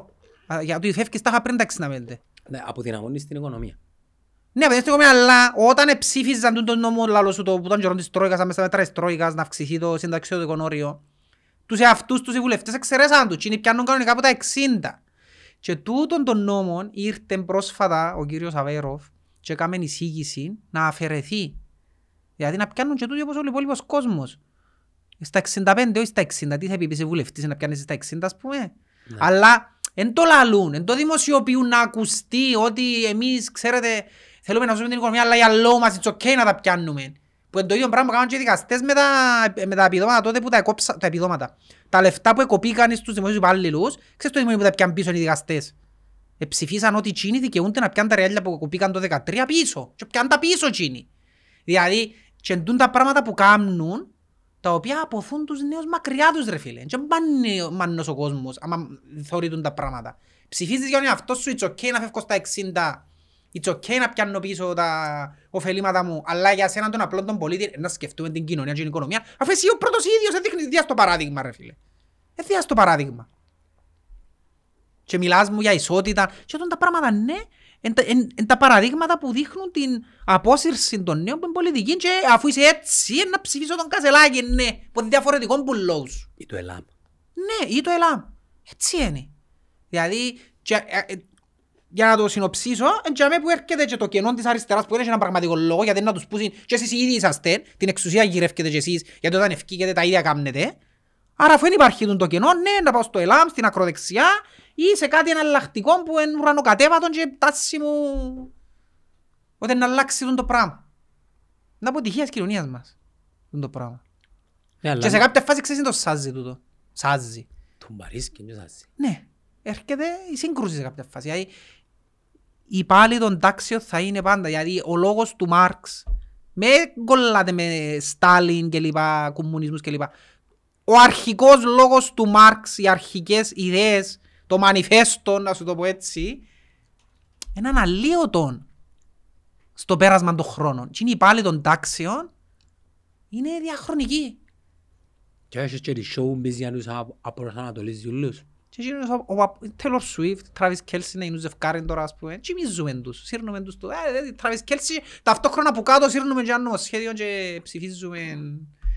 Ακούνε την πάρα καλά και έτσι γίνεται. Κοσπίραση θεώρηση. Δεν είναι κοσπίραση θεώρηση, είναι πραγματικότητες του. Εγώ νομίζω ότι έχει μέσα σαν δωμάτιον που δουν τους Freemasons και βγουν τα λόμπις. Εντάξει ρε, μην πίνε μες το άλλο άκρο. Όχι, θέλω να σου πω ότι μια φυσική εξέλιξη των πραγμάτων. Καταλάβες. Πάντα είναι να έχει showbiz και πάντα να περνούν νομοσχέδια τα οποία πιθανόν να λαλούμε εμείς ότι περνούν τα κάτω από την μας. Φίλε, είναι τούτον που λαλώ. Και για τη δουλειά μου εγώ λαλώ εδώ, δεν είναι, είναι το σύστημα το πώς είναι δομημένο, το οποίο έρχονται οι άνθρωποι και το εκμεταλλεύονται. Δηλαδή, και σου το ξαναπώ, δεν φταίει ο Μίλετιτς αν είναι η μάπα του, επειδή το σύστημα βοηθά τον να παίζει, επειδή είναι φέρες καλύτερον του. Του έμπρας στην πολιτική, αν το σύστημα σου ρε, να μην λέμε πελάρες, οποιοςδήποτε φκεί σε εκείνη τη θέση, εκείνος που κράζει, είσαι πολιτικός που εκμεταλλεύκεσαι και γάμνεις, αν το βάλεις τσίνον, το Γιάννη που κράζει στη θέση του... Ναι, στη θέση... να κάνει τα ίδια ρε φίλε. Αλλά λούμε ονόματα δικού μας αυτό. Ναι, να κάνει τα ίδια ρε φίλε, να εκμεταλλευτεί το σύστημα προς όφελος του. Όπως έκαμε οι άλλοι με τα overtime ας πούμε. Και φκένει και λαλεί ότι εγώ δεν έκανα κάτι παράτυπον, αφού όντως το σύστημα διάζει το δικαίωμα να διεκδικήσει υπερορία γιατί πήγε στην πορεία Χριστοδούλας. Αφού διάζει το δικαίωμα το σύστημα, δεν θα το διεκδικήσει. Εσύ αν ήσουν, δεν θα το διεκδικήσεις το overtime, να το γράψεις. Αφού το σύστημα σου λέει, αν πάεις μνημόσυνο, δικαιούσε overtime. Βεβαίως και θα το γράψω. Φουδιά μου το δικαίωμα το σύστημα. Άρα και φταίει ο άνθρωπος. Το σύστημα που φταίει. Πρέπει να σπάσει όμως ο... μα ποιος. Θέλουμε μια καλύση ρε φίλε. Να έρθει η καλύση με τον δράκο, με τον τρόκο. Να τα κρούσει ούλα. Όλα έτσι. Break the wheel. Πιστεύκησε να κάνει turn around τούτον το μοντέλο του δυτικού κόσμου, να καταρρεύσει σε κάποια φάση. Κοίταξε, είναι ήδη σε καταρρεύσει. Σε κατάρρευση όμως. Έχω και έναν άλλον... ο άντρας του της ανιψιάσμου που σου λέω στη Αμερική, τούτος είναι στο... Κοινός λαλεί ακριβώς τούτον, ότι το μοντέλο τούτον του δυτικού κόσμου έχει ήδη καταρρεύσει και ζούμε εν τη πτώση. Και ζούμε εν τη πτώση. Απλά αυτή τη στιγμή περιμένουμε ποιος να αναλάβει. Γιατί αν θεωρείς σκοτωμούς που κάτω τώρα, έλα μακροδεξιές, να κόνα αριστερά από εκεί, τώρα είναι η μάχη ποιος να καταφέρει να φκεί που πάνω που το σύστημα που καταρρέει. Ποιος οξά σε ποιον κόσμο είναι να ξημερωθούμε. Στο γενικότερο πλαίσιο, ναι. Είναι να επιστρέψουμε πίσω που της δικτατορία, στον απόλυτο... τούτο δεν ξέρω τι θα επικρατήσει. Γιατί το σύστημα ήδη ζούμε την κατάρρευση αυτή τη στιγμή. Δεν υπάρχει εμπιστοσύνη που ποτέ και σε κανέναν. είναι όπως που ο βασιλιάς αφέθηκε, ας πούμε, και ούλοι απαρπάξεις. Βασικά πέθανε ο βασιλιάς. Ναι, και μάχονται ακόμα ποιος είναι ο νέος βασιλιάς. Τον το πράγμα γίνεται σε 5-10 χρόνια. Ο βασιλιάς είναι η Αμερική που πέθανε. Ναι. Και ο δυτικός τρόπος ζωής, ναι. Και δεν που ποντάρει ο Τραμπ τώρα πίσω. Άκουσα αρκετά. Φίλε, να ξένας τον πράγμα, υποτιμούν τον πολύ, αλλά θεωρώ ότι είναι φαβορή. Διότι, Γιάννο μου, έχει τούτο που είπαμε, ξέρει να καταλευτεί την εικόνα. Ο άνθρωπος δούλευκε στα μύτια και στα μέσα μιας ζωής. Διούν του ερίσματα και αφορμές. Ναι, δηλαδή έχεις έναν ανδρίκυλον απέναντι του, το οποίο, φίλε, μπορώ να καταλάβω. Έχεις ένα, αν by the way, ξέρεις το ότι ο Κασελάκης ήταν, συμμετείχε εθελοντικά στην προεκλογή του Μπάιντεν. Ναι. Τέλος πάντων, διάστο αφορμές, ρε φίλε. Δηλαδή, έχεις έναν πρόεδρο, τώρα μιλούμε πλανητάρχη, ο οποίος... Είμαστε άνοια. Ναι. Κυριολεκτικά έχει άνοια ο άνθρωπος. Πάει Καναδάν και λέει, ευχαριστώ τους Κινέζους, ας πούμε. Και τους χρόνους έχει εκλογές και ποιος δεν μπορεί να βγει. Τούτος μπορεί να βγει πάλι. Τούτος μπορεί να κατεβεί υποψήφιος, ας πούμε. Και ότι επάθαν την περασμένη φορά που είχαν σίγουρη τη Χίλαρη, να πάθουν και την φορά να υποτιμήσουν τον Τραμπ. Ήταν καθόλου να βάλω φυλακή. Ας πούμε, μα το πράγμα έχει 5 χρόνια που το ακούω. Ρε ο Τραμπ, κάμπιζε το πράγμα που λαλούμε τώρα, εκμεταλλεύεται ή τουλάχιστον αξιοποιεί τα μέσα κοινωνικής. Αξιοποιεί το σύστημα. Και τα μέσα κοινωνίας. Και αξιοποιεί το επακρό γιατί ξέρει να το κάνει. Ρε, την περασμένη φορά είχε όλη την προοδευτική κουλτούρα και αριστερά απέναντι του. Hollywood, showbiz, ήταν όλοι απέναντι του. Και κατάφερε τα. Λαλείς δυο μίλετες, αλλά να είτε δυο μοιά. Να είτε δυο. Φίλε, στον πράγμα, για να είμαστε ειλικρινείς, ως τώρα με την εικόνα που βλέπουμε, είναι πολλοί που έπαιζαν έξω το ποιος και τι. Από όλον ανόρθωση, ειδικά είναι ανόρθωση, εγώ θα την ξεγραμμένη. Εγώ λάλλους είναι ανόρθωση, είναι καταγραμμένα εκεί. Που το μάτς που την είδα εγώ ήταν μες η Σαλαμίνα και είπα σου, η ανόρθωση προσπαθεί να παίξει ποδόσφαιρο.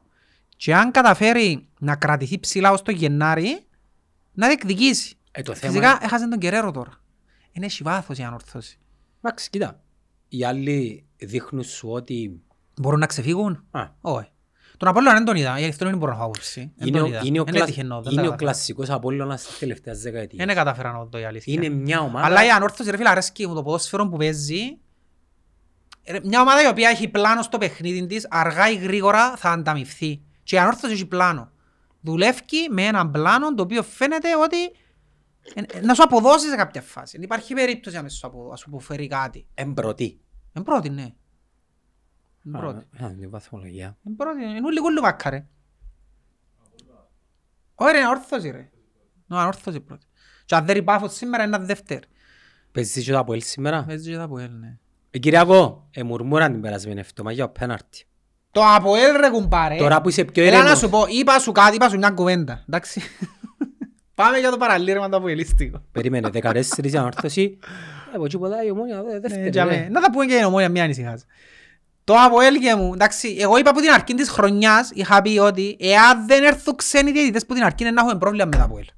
Γιατί να τον πείουν τους Κυπραίους. Εντάξει, και άμε που βολεύκεις και να κανονίζουν. Πού το κανονίζα ρε Κώστα. Ρε. Τώρα έχουν 4 συνεχόμενα μάτς με ομάδες που έχουν Κυπραίους. Θα κάνει 4 νίκες στο Αποέλ και να οδείς. Εντάξει, με την Πάφο ρε φίλε, με την Πάφο, γιατί είδα το δεύτερο ημίχρονο. Καταρχάς δεν δικαιούνται τίποτα η Πάφος. Για να το ξεκαθαρίζω εδώ, γιατί κάποιοι είπαν που τους το είπα, ήταν ποδικαιότητα. Όντως, δεν δικαιούνται τίποτα η Πάφος. Γιατί έχει αγώνα λιγότερο τον Αποέλ, επειδή παίζει σήμερα. Να παίξει υπόψε ρε, ναι. Δεν δικαιούνται τίποτα η Πάφος, ήταν τραγική. Δεν δικαιούνται τίποτα που παιχνίδι η Πάφος. Αλλά ο διαιτητής με τον τρόπο που εσφύραν, ήταν το κλασσικά σφυρήματα που έπιανε το Αποέλ το 14 και έκαναν τις δυναστείες ρε φίλε. Εντάξει, κάτι φάουλ που έφτιανε μόνος του γιος της Πάφους και τάχα φάουλ, κάτι που θα τα διάνε ποτέ ξένος. Κάτι πέφτει ο Μαρκίνιος χαμέ, διά του φάουλ πόξω στην περιοχή και κίτρινη, ενώ ο Μαρκίνιος εβούτησε ας πούμε. Γελιότητες ρε φίλε. Και έρχομαι στη φάση που διά πέναρτη της Πάφου και ανακαλύφθηκε, ναι ήταν πέναρτη, και ανακαλύφθηκε offside. Ρε φίλε, το offside, ο βασικός του όρος είναι ότι ο παίχτης είναι πιο μπροστά και αποκτά πλεονέκτημα. Πώς μπορεί, πώς απόκτησε πλεονέκτημα ο παίχτης την μπορεί να κράει έτσι. Ποιο είναι το πλεονέκτημα αφού του κράει τον έτσι. Ποιο είναι το πλεονέκτημα ρε, του offside. Και είναι offside. Φίλε, ήταν γελιότητα την φάση. Γελιότητα. Ήταν offside ρε φίλε, ήταν πέναρτη. Και ναι, όπως έξεξε μπόξο στην περιοχή, αλλά δεν είχε σημασία το που ξεκίνησε, το που τέλειωσε που είχε σημασία. Όχι, και μιλώ αν υπέζει χάμε και κυλιστή σαν το γιαννιόταν 3 μέτρα και βρεθείς μες στην περιοχή, είναι πέναρτη. Εξεκίνησε η κίνηση μπόξο και βάλαν το χάμε μέσα. Πέναρτη μέσα που ήταν. Εντάξει. Αλλά πώς και να έχει. Εν το νομίζω πρέπει να ανησυχείς για το Αποέλ, όπως... Όχι φυσικά, εάν διαιτητεύουν Κυπρέοι ανησυχώ. Ξέρω να μπορούν να κάνουν οι Κυπρέοι τέτοιοι βάρυστες ρε φίλε. Έζησα τα, είδα τα, ξέρω τι μπορούν να κάνουν και λέω σου το με μαθηγή ακρίβεια. 4 μάτσες το Αποέλ τώρα με Κυπρέοι θα κάνει 4 νίκες του 1-0. Και να δεις, και να έρθω στο δεύτερο κομμάτι, Κρέσπο. Η διαφορά του Αποέλ τα πρώτα γεννήθηκε τον Κρέσπο ρε φίλε. Ο άνθρωπος είναι παιχταράς. Εντάξει, είναι ο στόπερ που έπρεπε να έχει η Ομόνια. Ο στόπερ έπρεπε να είναι ο Κρέσπο ρε φίλε. Ο Κρέσπο εφάνηκε στο μάτσο με την Πάφο, όλη η ποιότητά του. Δηλαδή σε κάποιες φάσεις που αν δεν ήταν ο Κρέσπος, ήταν το προηγούμενο παιχνίδι, ήταν να φάει τέρμα το Αποέλ. Ξεκάθαρα, λόγω της τοποθέτησης του, το πώς καθοδηγά τους συμπαίχτες του, της φυσιογνωμίας του μέσα στο γήπεδο. Είναι ένας ηγέτης ρε φίλε, με τα ούλα του. Τσίνος είναι η διαφορά του Αποέλ. Και εν το ίδιο Αποέλ με πέρσι είπαμε το, απλά στα πρώτα παιχνίδια δεν έπαιζε ο Κρέσπο. Γι' αυτόν έτρωε γκολ σε κάθε μάτσο το Αποέλ. Εύκολα γκολ που δεν θα τρώε αν ήταν ο Κρέσπο για μένα. Γι' αυτόν το Αποέλ μην το υποτιμάς, μην το υποτιμάτε, γιατί θα είναι για μέ λόγω της άμυνας του. Θα είναι για μέ. Και επειδή δεν μπορεί κάποιος να ξεφύγει, δεν έχει chance να κόψει το Αποέλ πίσω. Υπάρχει περίπτωση.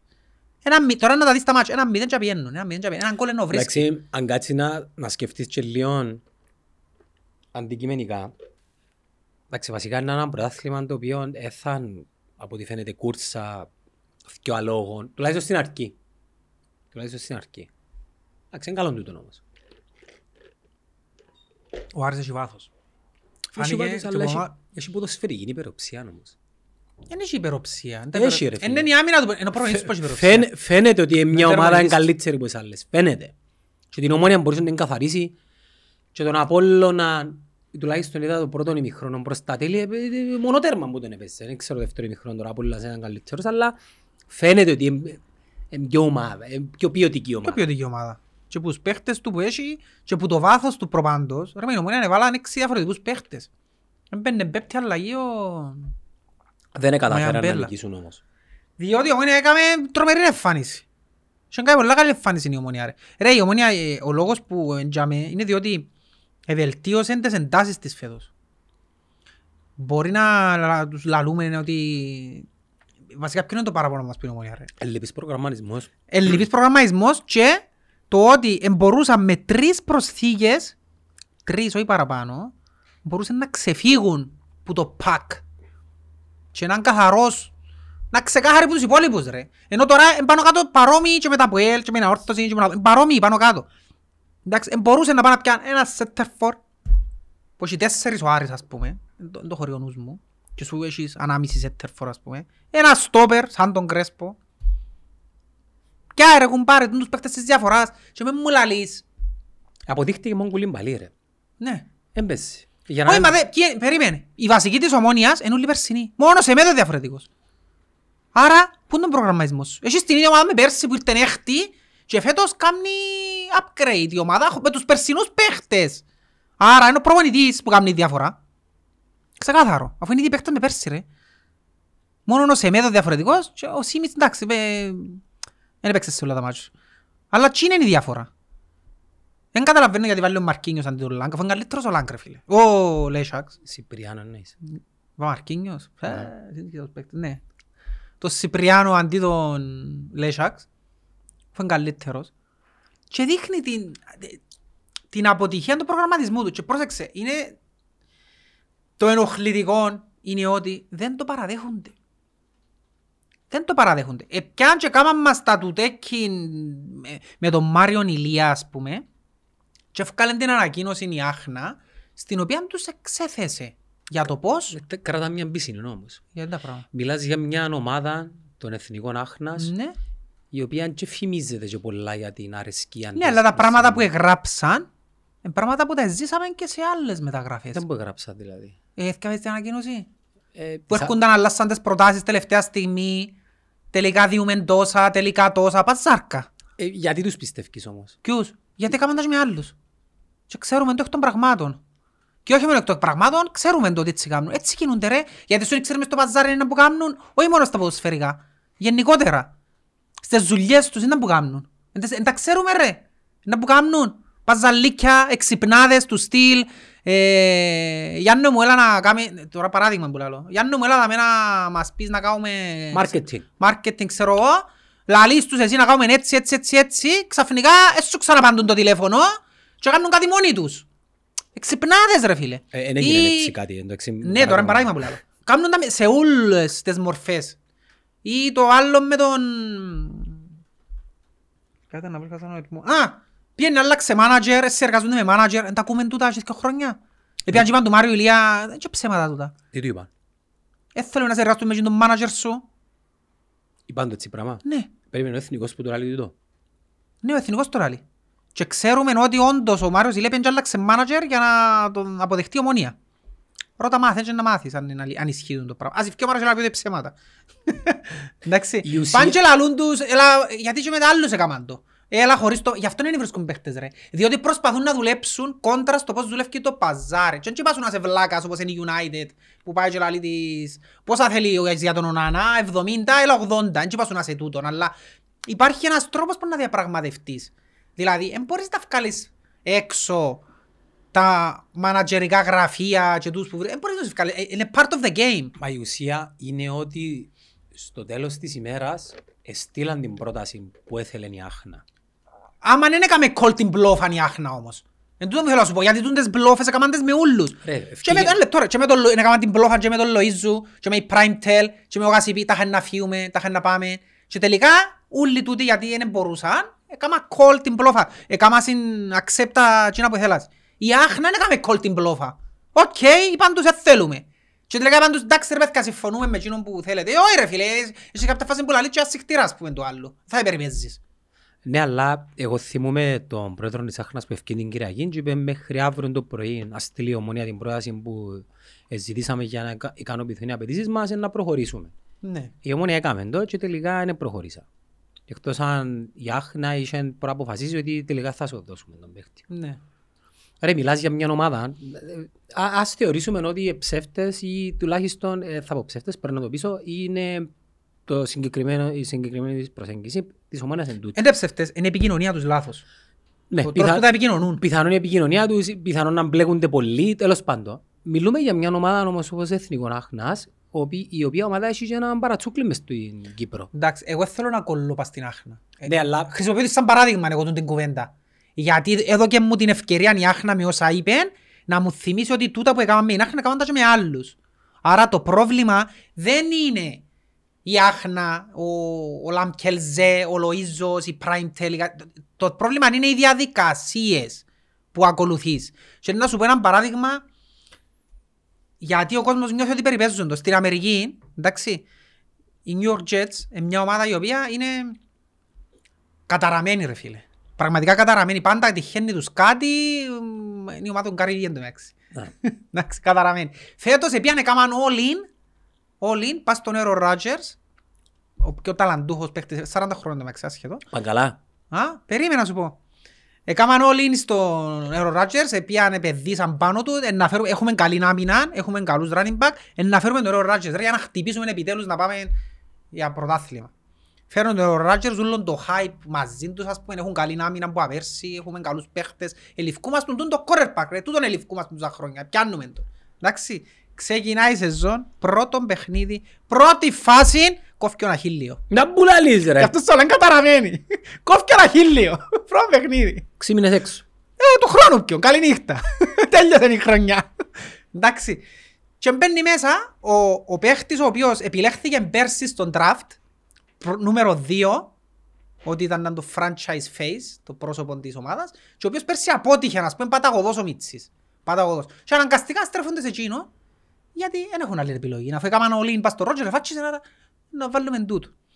Και φκένουν κάθε εβδομάδα, τη δημοσιογράφη, και λαλούν τους προπονητή, ας πούμε, πιστεύετε ότι πρέπει να κάνετε κάκο ρε παγάλο, ξέρω εγώ. Όχι, πιστεύουμε στο Ζακ Βίλσον και να μας παίξει και να μας κάνει και να μας κάνει. Κάθε εβδομάδα λέει το ίδιο, κάθε εβδομάδα λέει το ίδιο. Και λαλεί και ο Steven A, ας πούμε, ευκαιρνεί και λαλεί, στην Νέα Νιόρκη ειδικά, επειδή είναι μια ένας χώρος ο οποίος μοιάζουν με εμάς, να έχουν ομονιάτες φάση έτσι στην Νέα Υόρκη, ούλα αυτήν τους, ούλα στον αθλητισμό. Εντάξει. Το καλό παραδέχεται. Ναι, όσον και να προσπαθείς να στηρίξεις τάχα ο προπονητής τον παίχτη σου που τον προσπαθείς να κάνεις, πρέπει να αντιληφθείς ότι μεστούν την ομάδα δεν μπορείς να μιλάς του οπαδού, να του φτύνεις και να του λάλεις, ξέρεις, σου φτύνω βρέσι. Εντάξει, γιατί του τον κάνουν και η Ομόνια.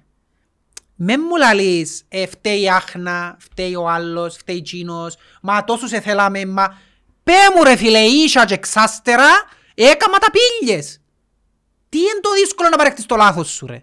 Γιατί δεν παραδέχεσαι ότι απότυχες στον πρωταγραμματισμό σου και φέτος και πέρσι. Καλά. Και κάνουν σου ερώτηση του Γλιόρη προχτές, ας πούμε, και νευριάζει που τον ρωτούν και λαλούν θα πιες άλλο σέντερ φορ, έχουμε ομάδα με τους πάνω να πάμε. Ρε φίλε, άλλος σου ρωτών, ήταν να πιέσεις σέντερ φορ, γιατί δεν τον έπιασες.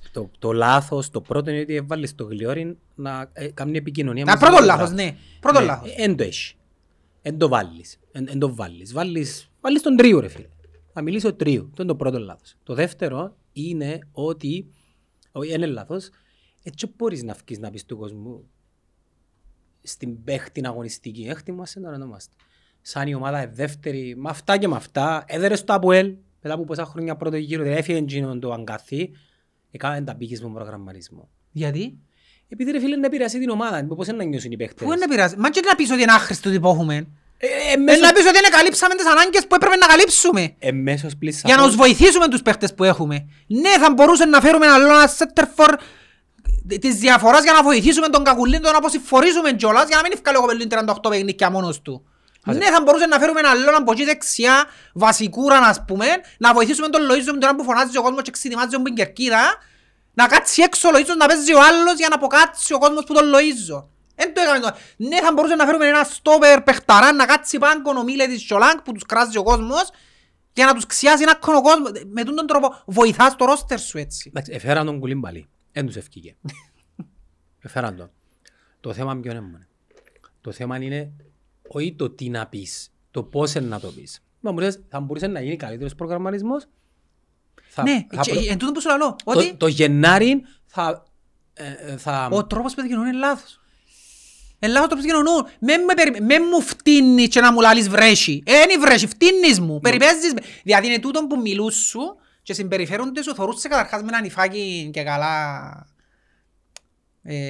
αφιψίλτον που λαλείς για τον Άρη ότι έχει υποσφαιρικών... Υπεροψία. Έχουν το ίδιο ύφος ούλοι τους ρε. Τώρα που σου μιλούν, ρωτούν τους κάτι, θωρείς τους ότι άσε μας ρε, ξέρουμε να μποκάμνουμε. Να σου πω κάτι. Εκείνο που ενοχλεί, το ύφος. Στην Ομόνια δεν έχουν ποδοσφαιρική υπεροψία, να σου πω τι έχουν. Έχουν τα κατάλοιπα του προηγούμενου. Είναι συνεχώς σε άμυνα. Ναι. Δεν είναι υπερόψες. Είναι συνεχώς σε άμυνα. Για όλα τα θέματα. Τούτον είναι πλανάτε μες στο οικοδομέα της Ομόνιας. Πρέπει να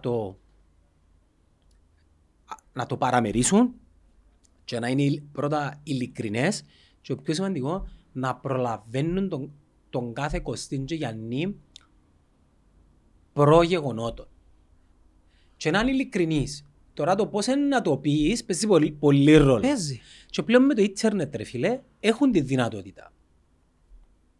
Παράδειγμα. Έχουν πλέον τα social media και είναι η μόνη ομάδα που έχει μια εκπομπή. Οκ. Okay.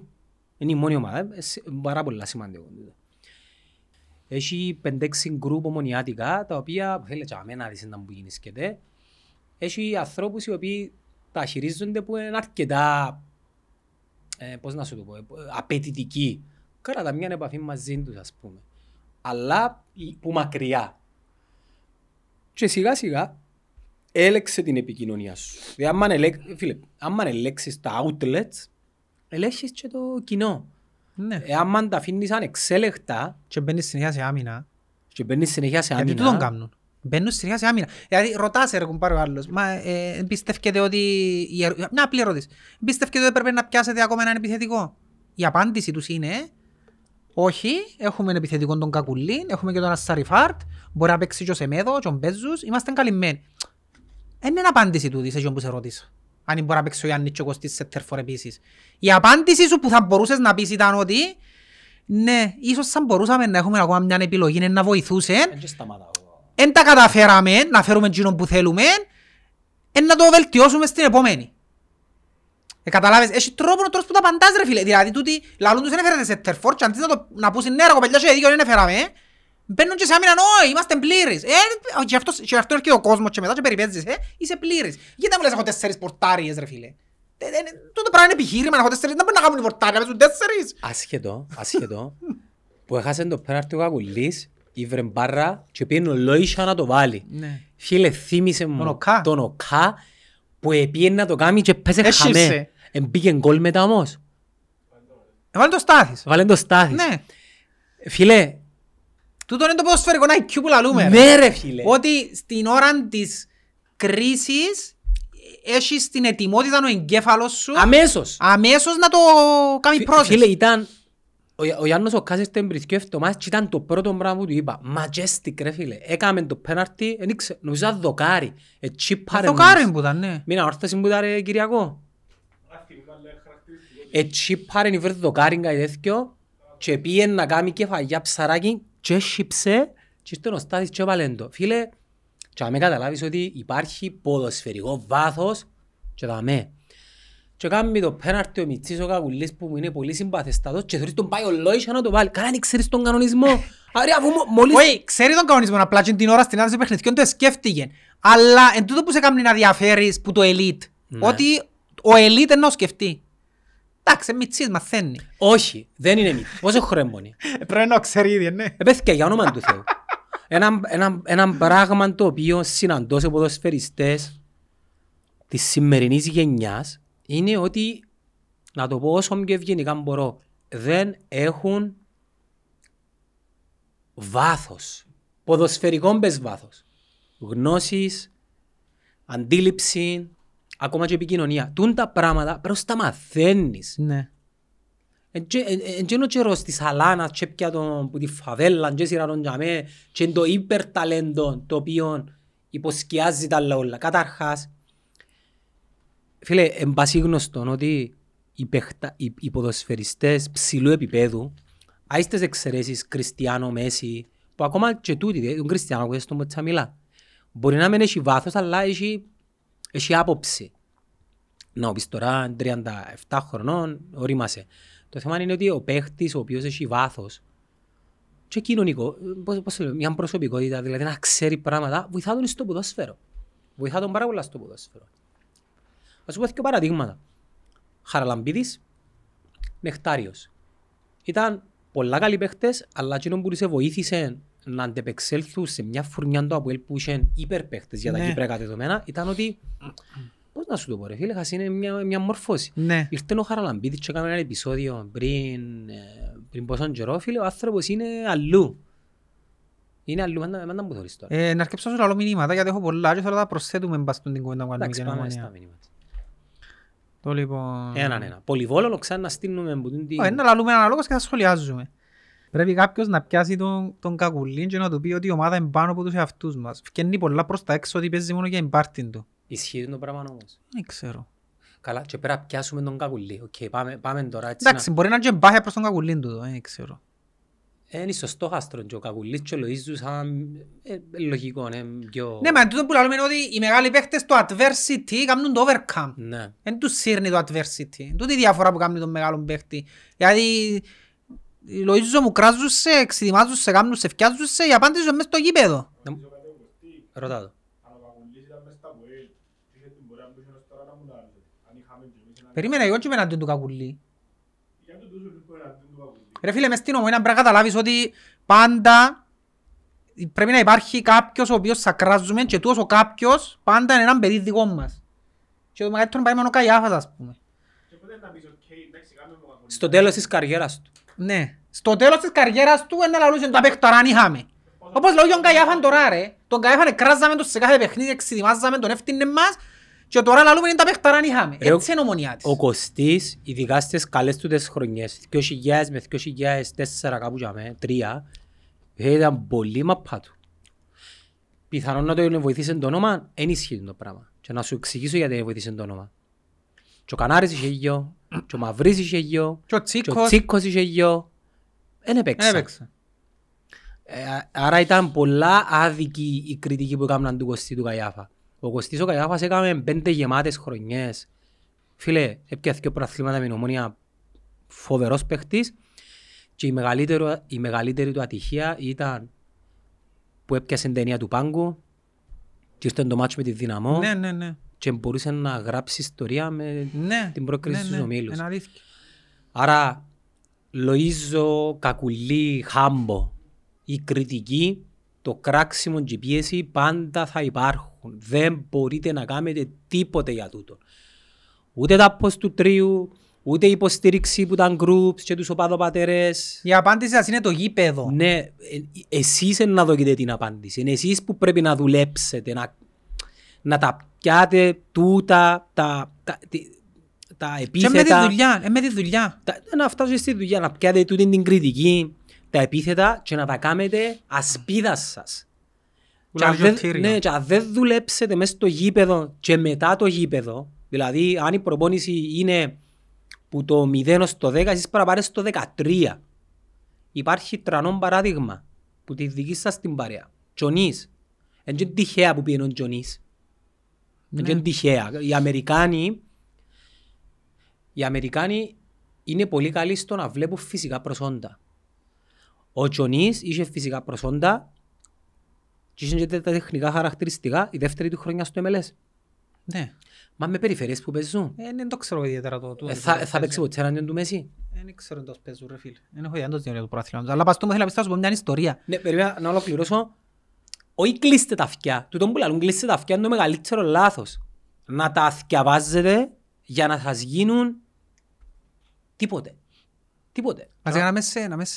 Να μες σε επηρεάζουν και είναι η δουλειά ρε. Όχι μόνο, για ένα λεπτό, νομίζω πια μεταγραφήν ο Χάμπος και ο Τζονής και πάσης είναι Ελλάδα και Βέλγιο. Τσάμε είναι καλά νομίζετε. Ναι, λαλούς η μάνα μου και χαρώσε τσάμε. Τσάμε, έχει 15 podcast, έχει 10 εκατομμύρια μες στο Facebook. Έχει 50.000 μες στην Κερκίδα. Έχει 50.000 μες στην Κερκίδα. Πρέπει να τα πιάσεις, να τα κάνεις ασπίδα σου.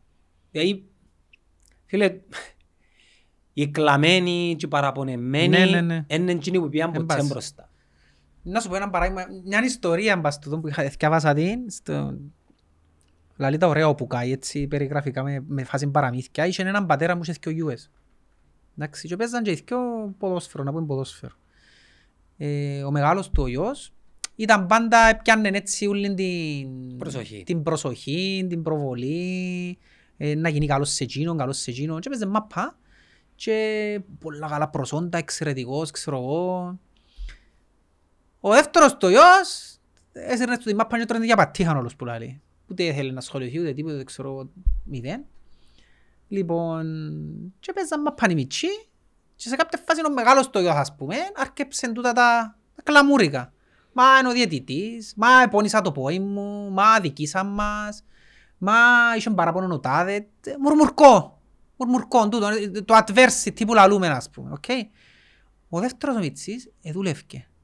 Δεν έλαλαν τίποτε, δεν εμίλαν, δεν αντιδρούσε σε τίποτε. Εκράει μια μάπα, ας πούμε, χωρίς να του πει κανένας. Εντάξει, μόνος του με μάπα, μόνος του και μάσαι του με μάπα. Και ήρθε μια μέρα, ο μεγάλος του ο γιος, ας πούμε, είπαν τους ότι ξέρεις τελικά πρώτον πάρουμε Λίον στη δεύτερη ομάδα για να πιάει παραπάνω συμμετοχές, για να βελτιωθεί, για να δούμε εντός να βοηθήσουμε να πάει μπροστά και ξέρω εγώ. Και ο δεύτερος που δεν τον υπολόγιζε κανένας, πήγε μιαν ημέρα έσω και κράνε το περιβραχιόνιο του αρχηγού. Εδώ και είναι το προπονητής του, το περιβραχιόνιο του αρχηγού, γιατί ήταν το παράδειγμα της δουλειάς, της στήριξης προς τους συμπαίχτες του, του εμιλώ, του σύφκω, τι κελέ μου και δουλεύκω, χωρίς να μου πει κάποιος να το κάνω. Είναι το μεγαλύτερο παράδειγμα, ρε φίλε, ότι η δουλειά, αν θέλεις κάτι πραγματικά και δουλέψεις, δεν θα σε επηρεάζει ούτε ο Ιαννής που podcast, ούτε ο Πέτρης πας στην Κερκίδα, κανένας δεν σε επηρεάζει. Αν δουλέψεις, θα πετύχεις. Γιατί αλλούμε το τσακώτε και κάπως να δουλέψεις. Άμα δουλεύω, προπονιούμε. Όχι, δεν δουλεύω. Είναι η κουβέντα ότι πρέπει να δουλέψω παραπάνω. Ενώ όπως που επήγαινε ο παίχτης, το Patriots, μες στο αποδυτήριο των New England και ήταν και αμέσως τέσσερις ο Tom Brady, ας πούμε, το πρωί και δουλεύκαν και ήταν ο Tom Brady. Έτσι ο Κριστιάνο το ίδιο που λαλούν οι συμπαίχτες του. Ρε φίλε, άμα θέλεις κάτι να πάεις πράγμα στο... Μάμπα μετάλλητη. Μάμπα μετάλλητη. Ο Κόμπι... Οι κλαμμένοι έμπαν μπροστά. Είχε παιχνίδι στο οποίο κατέβηκε άυπνος. επειδή είχε να αρρωστήσει η κόρη του, αλλά για εκείνο δεν ήταν πρόβλημα, επειδή ήταν το φυσιολογικό του να κοιμάται όσο πιο λίγο γίνεται και να προπονιέται όσο πιο πολλά μπορεί. Ρε, εντούτον που λαλούσαν και στο boxing, το να είσαι, να το πω στα ελληνικά, να προπονιέσαι πάντα κάτω από αντίξωες συνθήκες, ούτως ώστε τη ώρα του παιχνιδιού να είναι εύκολο. Ναι. Καταλάβες. Ναι, και τούτον που λαλούν, που τους βάλουν και παίζουν μάπα με πιο μεγάλους μητσί, ας πούμε, βοηθά τον το πράγμα. Πρασέρεσαι να παίζεις με καλύτερους σου, γιατί βελτιώνες. Μα εν έχει παίχτης στην ιστορία που είναι πέρασε κάτω από κριτική, το adversity. Ακόμα και ο Μέση που έχασε το παγκόσμιο... Ρε, ο Μέση σκέφτω ότι ξεκίνησε να παίζει μάπαν και ξέρει ποιος έπαιζε ο Ροναλντίνιο. Ήταν στο πίκ του. Και έπαιζε ο Ροναλντίνιο. Ναι, πρέπει να πει ο Μέση, ας πούμε, εντάξει ρε παιδιά. Δούλεψαν και ξεπέρασαν τον. Ναι. Και είχε χίλια ίσους ο Μέση, ας πούμε. Ήταν κοντός, το έναν του το πάει πιο κοντό που τ' άλλον. Τι έπρεπε να δικαιολογίες. Α, εντάξει ρε φίλε, να μπορούσε να... Θα... δουλεύω. Αν το θέλω παραπάνω που το... Ρε, δεν... Η νοοτροπία μας στην Κύπρο είναι η νοοτροπία ενός λαού που κλαίεται συνέχεια. Και τούτον έχει επίδραση σε όλα τα φάσματα της κοινωνίας. Είμαστε φυγόπονοι ρε. Φυγόπονοι, ευθυνόφοβοι και τεμπέλιες. Βολεύκοι. Επειδή βολεύκοι το πράγμα. Βολεύκοι, σύρνεις το λεπτό του. Δάμε λαλού μου να συζητήσουμε για το offside της Λίβερπουλ. Θα σου πω για το offside, να σου πω για το πώς αντίδρασε η Ομοσπονδία. Ναι. Εν τούτο που ήταν να σου πω και εγώ. Μα και λέει τίποτε κάτι. Η ομάδα σαν ομάδα έχασε βαθμούς. Ναι, αλλά καταλαγιάζεις το τουλάχιστον φκένουν... Τον πόσο λαλό ρε φίλε. Δηλαδή έκαμες τα πύλιες. Ο κόσμος θέλει ειλικρίνεια ρε. Μην μάχεσαι να χωστείς, να... Στην Κύπρο το αντίστοιχο είναι που γίνεται. Να φύγουμε το βάρος που πας στους διαιτητές και όλον κατηγορούμε τους και... Πες την αλήθεια ρε, έκαναμε μαλακία ρε, ναι ρε. Ευθυνοφοβία. Έκαναμε ματσουγιά ρε φίλε, ναι. Έκαναμε λάθος. Και πρόσεξε με τους ξένους διαιτητές, δεν το Αποέλ Ομόνια. Τραγικότατη διαιτησία, αλλά ισορροπημένη. Ναι, ρε, γιατί δεν υπάρχει προκατάληψη. Ναι. Γι' αυτό μπαρκούνται ξένοι ρε. Δεν έχει προκατάληψη ρε φίλε. Και τούτο είναι ένα πράγμα που θέλω να πω για η Λίβερπουλ. Συνειδητοποίησα στο μήνυμα ότι νιώθω ότι κινήσκουμε πιο πολλά engage με τη Λίβερπουλ παρά με την Ομόνια πλέον. Πώς γίνεται μια ομάδα η οποία είναι χιλιάδες μίλια μακριά να καταφέρνει εμένα να με κάνει engage μαζί της πιο πολλά που σένα που είσαι η ομάδα μου δαμέ. Πώς γίνεται το πράγμα. Εντάξει, πώς το επικοινωνούν. Ίσως να είσαι θυμωμένος με την Ομόνια. Τι σχέση να έχει τούτο. Δεν παίζει ρόλο τώρα. Πάντα ήμουν... Πάντα είμαι θυμωμένος. Πάντα είμαι θυμωμένος. Και μου πιάνε το πρωτάθλημα θυμωμένος. Θυμωμένος είμαι πάντα. Και άλλαξαν κάτι, αλλά έχει διαφορά πλέον το ότι πλέον κάνουμε να νιώθω ξένο σώμα. Καταλάβεις να μου θα σου πω. Δηλαδή και η Λίβερπουλ φίλε πέρσι είναι πια εμπαίχτε και απόθελε. Εντάξει, αλλά έφυγε πέρσι να θυμάσαι ο Κλόπ και είπε εν τέλος του Αυγούστου που του πονούσε ο γράφος, πρέπει να πιάσεις άλλο 2-3 κόφτες και πέντου, ξέρεις κάτι, εκ των υστέρων τώρα παίξαμε και 3 μάτσες, ναι πρέπει να πιάμε, να το δούμε το επόμενη μεταγραφή. Ναι, αλλά δεν μπορείς να περιμένεις που το Σοφρόνη να φκίνει το πράγμα επειδή γράφω σου το κάτω σε συνεχόμενες 3-4 αποτυχίες και ένας που είναι εμπλερώσει θα είναι ο Σοφρόνης. Εγώ λαλώ του είπα τώρα, ο Σοφρόνης πρέπει να βγάλει ολόκληρη τη σεζόν, να κλείσει σεζόν και μετά να αξιολογηθεί που τη δίκησα θα αφήσει αμήνη. Ναι. Σε εισαγωγικά γλιτώνει την προς το παρόν, α? Ναι, να που τον εγκλειτώνει. Αν θυμάσαι να που σου είπα πέρσι με τον Φεράρα. Δεν μου τον εγκλειτώνει. Να σου πω. Πέρσι είχα σου πει ο Φεράρα ότι ο άνθρωπος δεν αντιλαμβάνεται ότι αν έκαμνε μια νίκη με το Αποέλ ήταν να κερδίσει χρόνο. Με, η νίκη με το Αποέλ και το ανάποδο για το Αποέλ ισχύουν το πράγμα. Η νίκη εναντίον του αιώνιου όσο μπορείς να κάνεις μετά 3-4 συνεχόμενες αποτυχίες και να είσαι οκ. Okay. Ενώ κάθε αποτυχία σου επόμενη μετά σου υπενθυμίζει την ήττα. Μπράβο, μετά την ήττα που το Αποέλ, κάθε επόμενη σου αποτυχία έρχεται για μένα και είσαι τελειωμένος. Γι' αυτό κάποια παιχνίδια είναι πιο σημαντικά που το... δεν είναι απλά ένα παιχνίδι. Ο Σοφρόνης και ο Μποσόζιος τώρα είναι τούτο. Που για μένα αν είχα στο δεύτερο Φεβράρι είναι η καλύτερη επιλογή ο Σοφρόνης. Και το μοναδικό πράγμα που με κάνει να νιώθω αισιόδοξο μες την ομάδα είναι ο Σοφρόνης. Ρε, είναι ήδη παίχτες με πέρσι που παίζουν. Είναι η ίδια ομάδα που ήταν Παναήριν πέρσι ως που να έρθει ο Σοφρόνης. Δεν έχουν διαφορά, έχουν και ο παίχτες διαφορετικούς μες την δεκάδα. Εντάξει, οπότε ο Σοφρόνης μας σώζει αυτή τη στιγμή η δουλειά που κάνει ο Σοφρόνης. Πιάνει το maximum. Η ομάδα του. Πιάνει το maximum που θα μπορούσε να πιάσει που την ομάδα και δεν τον βοήθησε κανένας στον προγραμματισμό. Δεν είχε βοήθεια στον προγραμματισμό ο Σοφρόνης, δεν τον βοήθησα ρε, δεν τον έφεραν παίχτες. Ρε τους παίχτες του Αποέλ, πώς είναι ο Σοφρόνης που σε πιάρει, τον Κρέσπο, να πιστέψεις ο Σοφρόνης δεν μπορούσε να βρει άλλο έναν Κρέσπο ρε. Δεν μπορούσε να βρει άλλο έναν Ροπέρσπο, ήβραν τους στον Απόλλωνα, στα Αποέλ, στην Ομόνια δεν μπορούσε να τον βρει. Ωραία, μια ερώτηση, ο Ροπέρσπο όμως δεν παίζει στην ΑΕΚ. Καλά, εντάξει, εξόφληση. Έθελες τον εσύ όμως. Εγώ ήθελα εδώ γιατί είναι Κυπρέος. Είπα θα σου πει ότι σαν Κυπρέος να μπει να παίξει τα πρώτα 2-3 μάτς να μπορούσε να βοηθήσει. Είναι Κυπρέος γι' αυτό. Αν ήταν ξένος ναι, δεν τον ήθελα. Είπα σου το τούτο. Γνωρίζω ότι η φιλοσοφία της Ομόνιας είναι να μην επενδύει πλέον σε μεγάλης ηλικίας παίκτες. Ρε, φάσκουν και αντιφάσκουν. Εγώ λέω σου ότι γνωρίζω. Φάσκουν και αντιφάσκουν. Ξέρεις να μου πιστεύω. Πιστεύω ότι προσπαθούν να το βρουν. Είναι επέδιος σε μεγάλους παίκτες, αλλά πέντε και έναν έργο το Χούβερ. Απλά τρόμπα τσαρκές συνέχεια και επειδή επικοινωνιακά είναι στημένοι γυρίζουν την προσοχή τους να απαντήσουν, να ασχοληθούν, να. Με τον εθνικό αν ήμουν εγώ, ευκάλα ανακοίνωση η Ομονία. Ναι. Δεν θα ευκάλα ανακοίνωση, θα κάνουμε μια εκπομπή, να μιλήσουμε με τον κόσμο. Ρε φίλε, βοήθησαν τους, ήταν από προσανατολισμός και νομιόν εθνικό. Η ουσία δεν ήταν αν ήρθε ο Μάριος Ηλία που εγώ είπα σου είναι καλός για τρίτη-τέταρτη επιλογή. Η ουσία ήταν ότι απότυχαν στον Αεύρους Σέτερφορ. Τι ήταν η ουσία, αλλά τούτους εβόλεψαν τους το ότι ασχολούνται λίγο με Μάριον Ηλία τώρα. Άρα ας ασχοληθούμε με τούτο, γιατί είναι η παραπληροφόρηση του το πράγμα. Είναι η...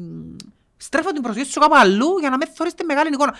Και έρχονται και λαλούς σε έναν αντιομονιάτη, λαλούς σε ότι είσαι με την Ομόνια. Ρε φίλε, εγώ φωνάζω ότι με 3-4 κινήσεις ποιοτικές θα ήταν άλλον επίπεδο αυτό και γιατί δεν το κάνουν. Άκου να δεις. Επειδή έχει πολλά επεισόδια από το λαλομιντών, ετέλειωσε ποιον. Ετέλειωσε. Πλέον δεν μπορείς να κάνεις τίποτα. Και ούτε να κάνουν τίποτα το Γενάρη, τα ίδια θα γίνουν. Θα το δεις, τα ίδια θα γίνουν. Βολεύκει τους γιατί ο Σοφρόνης πιάνει το maximum τώρα και θα είναι εκεί.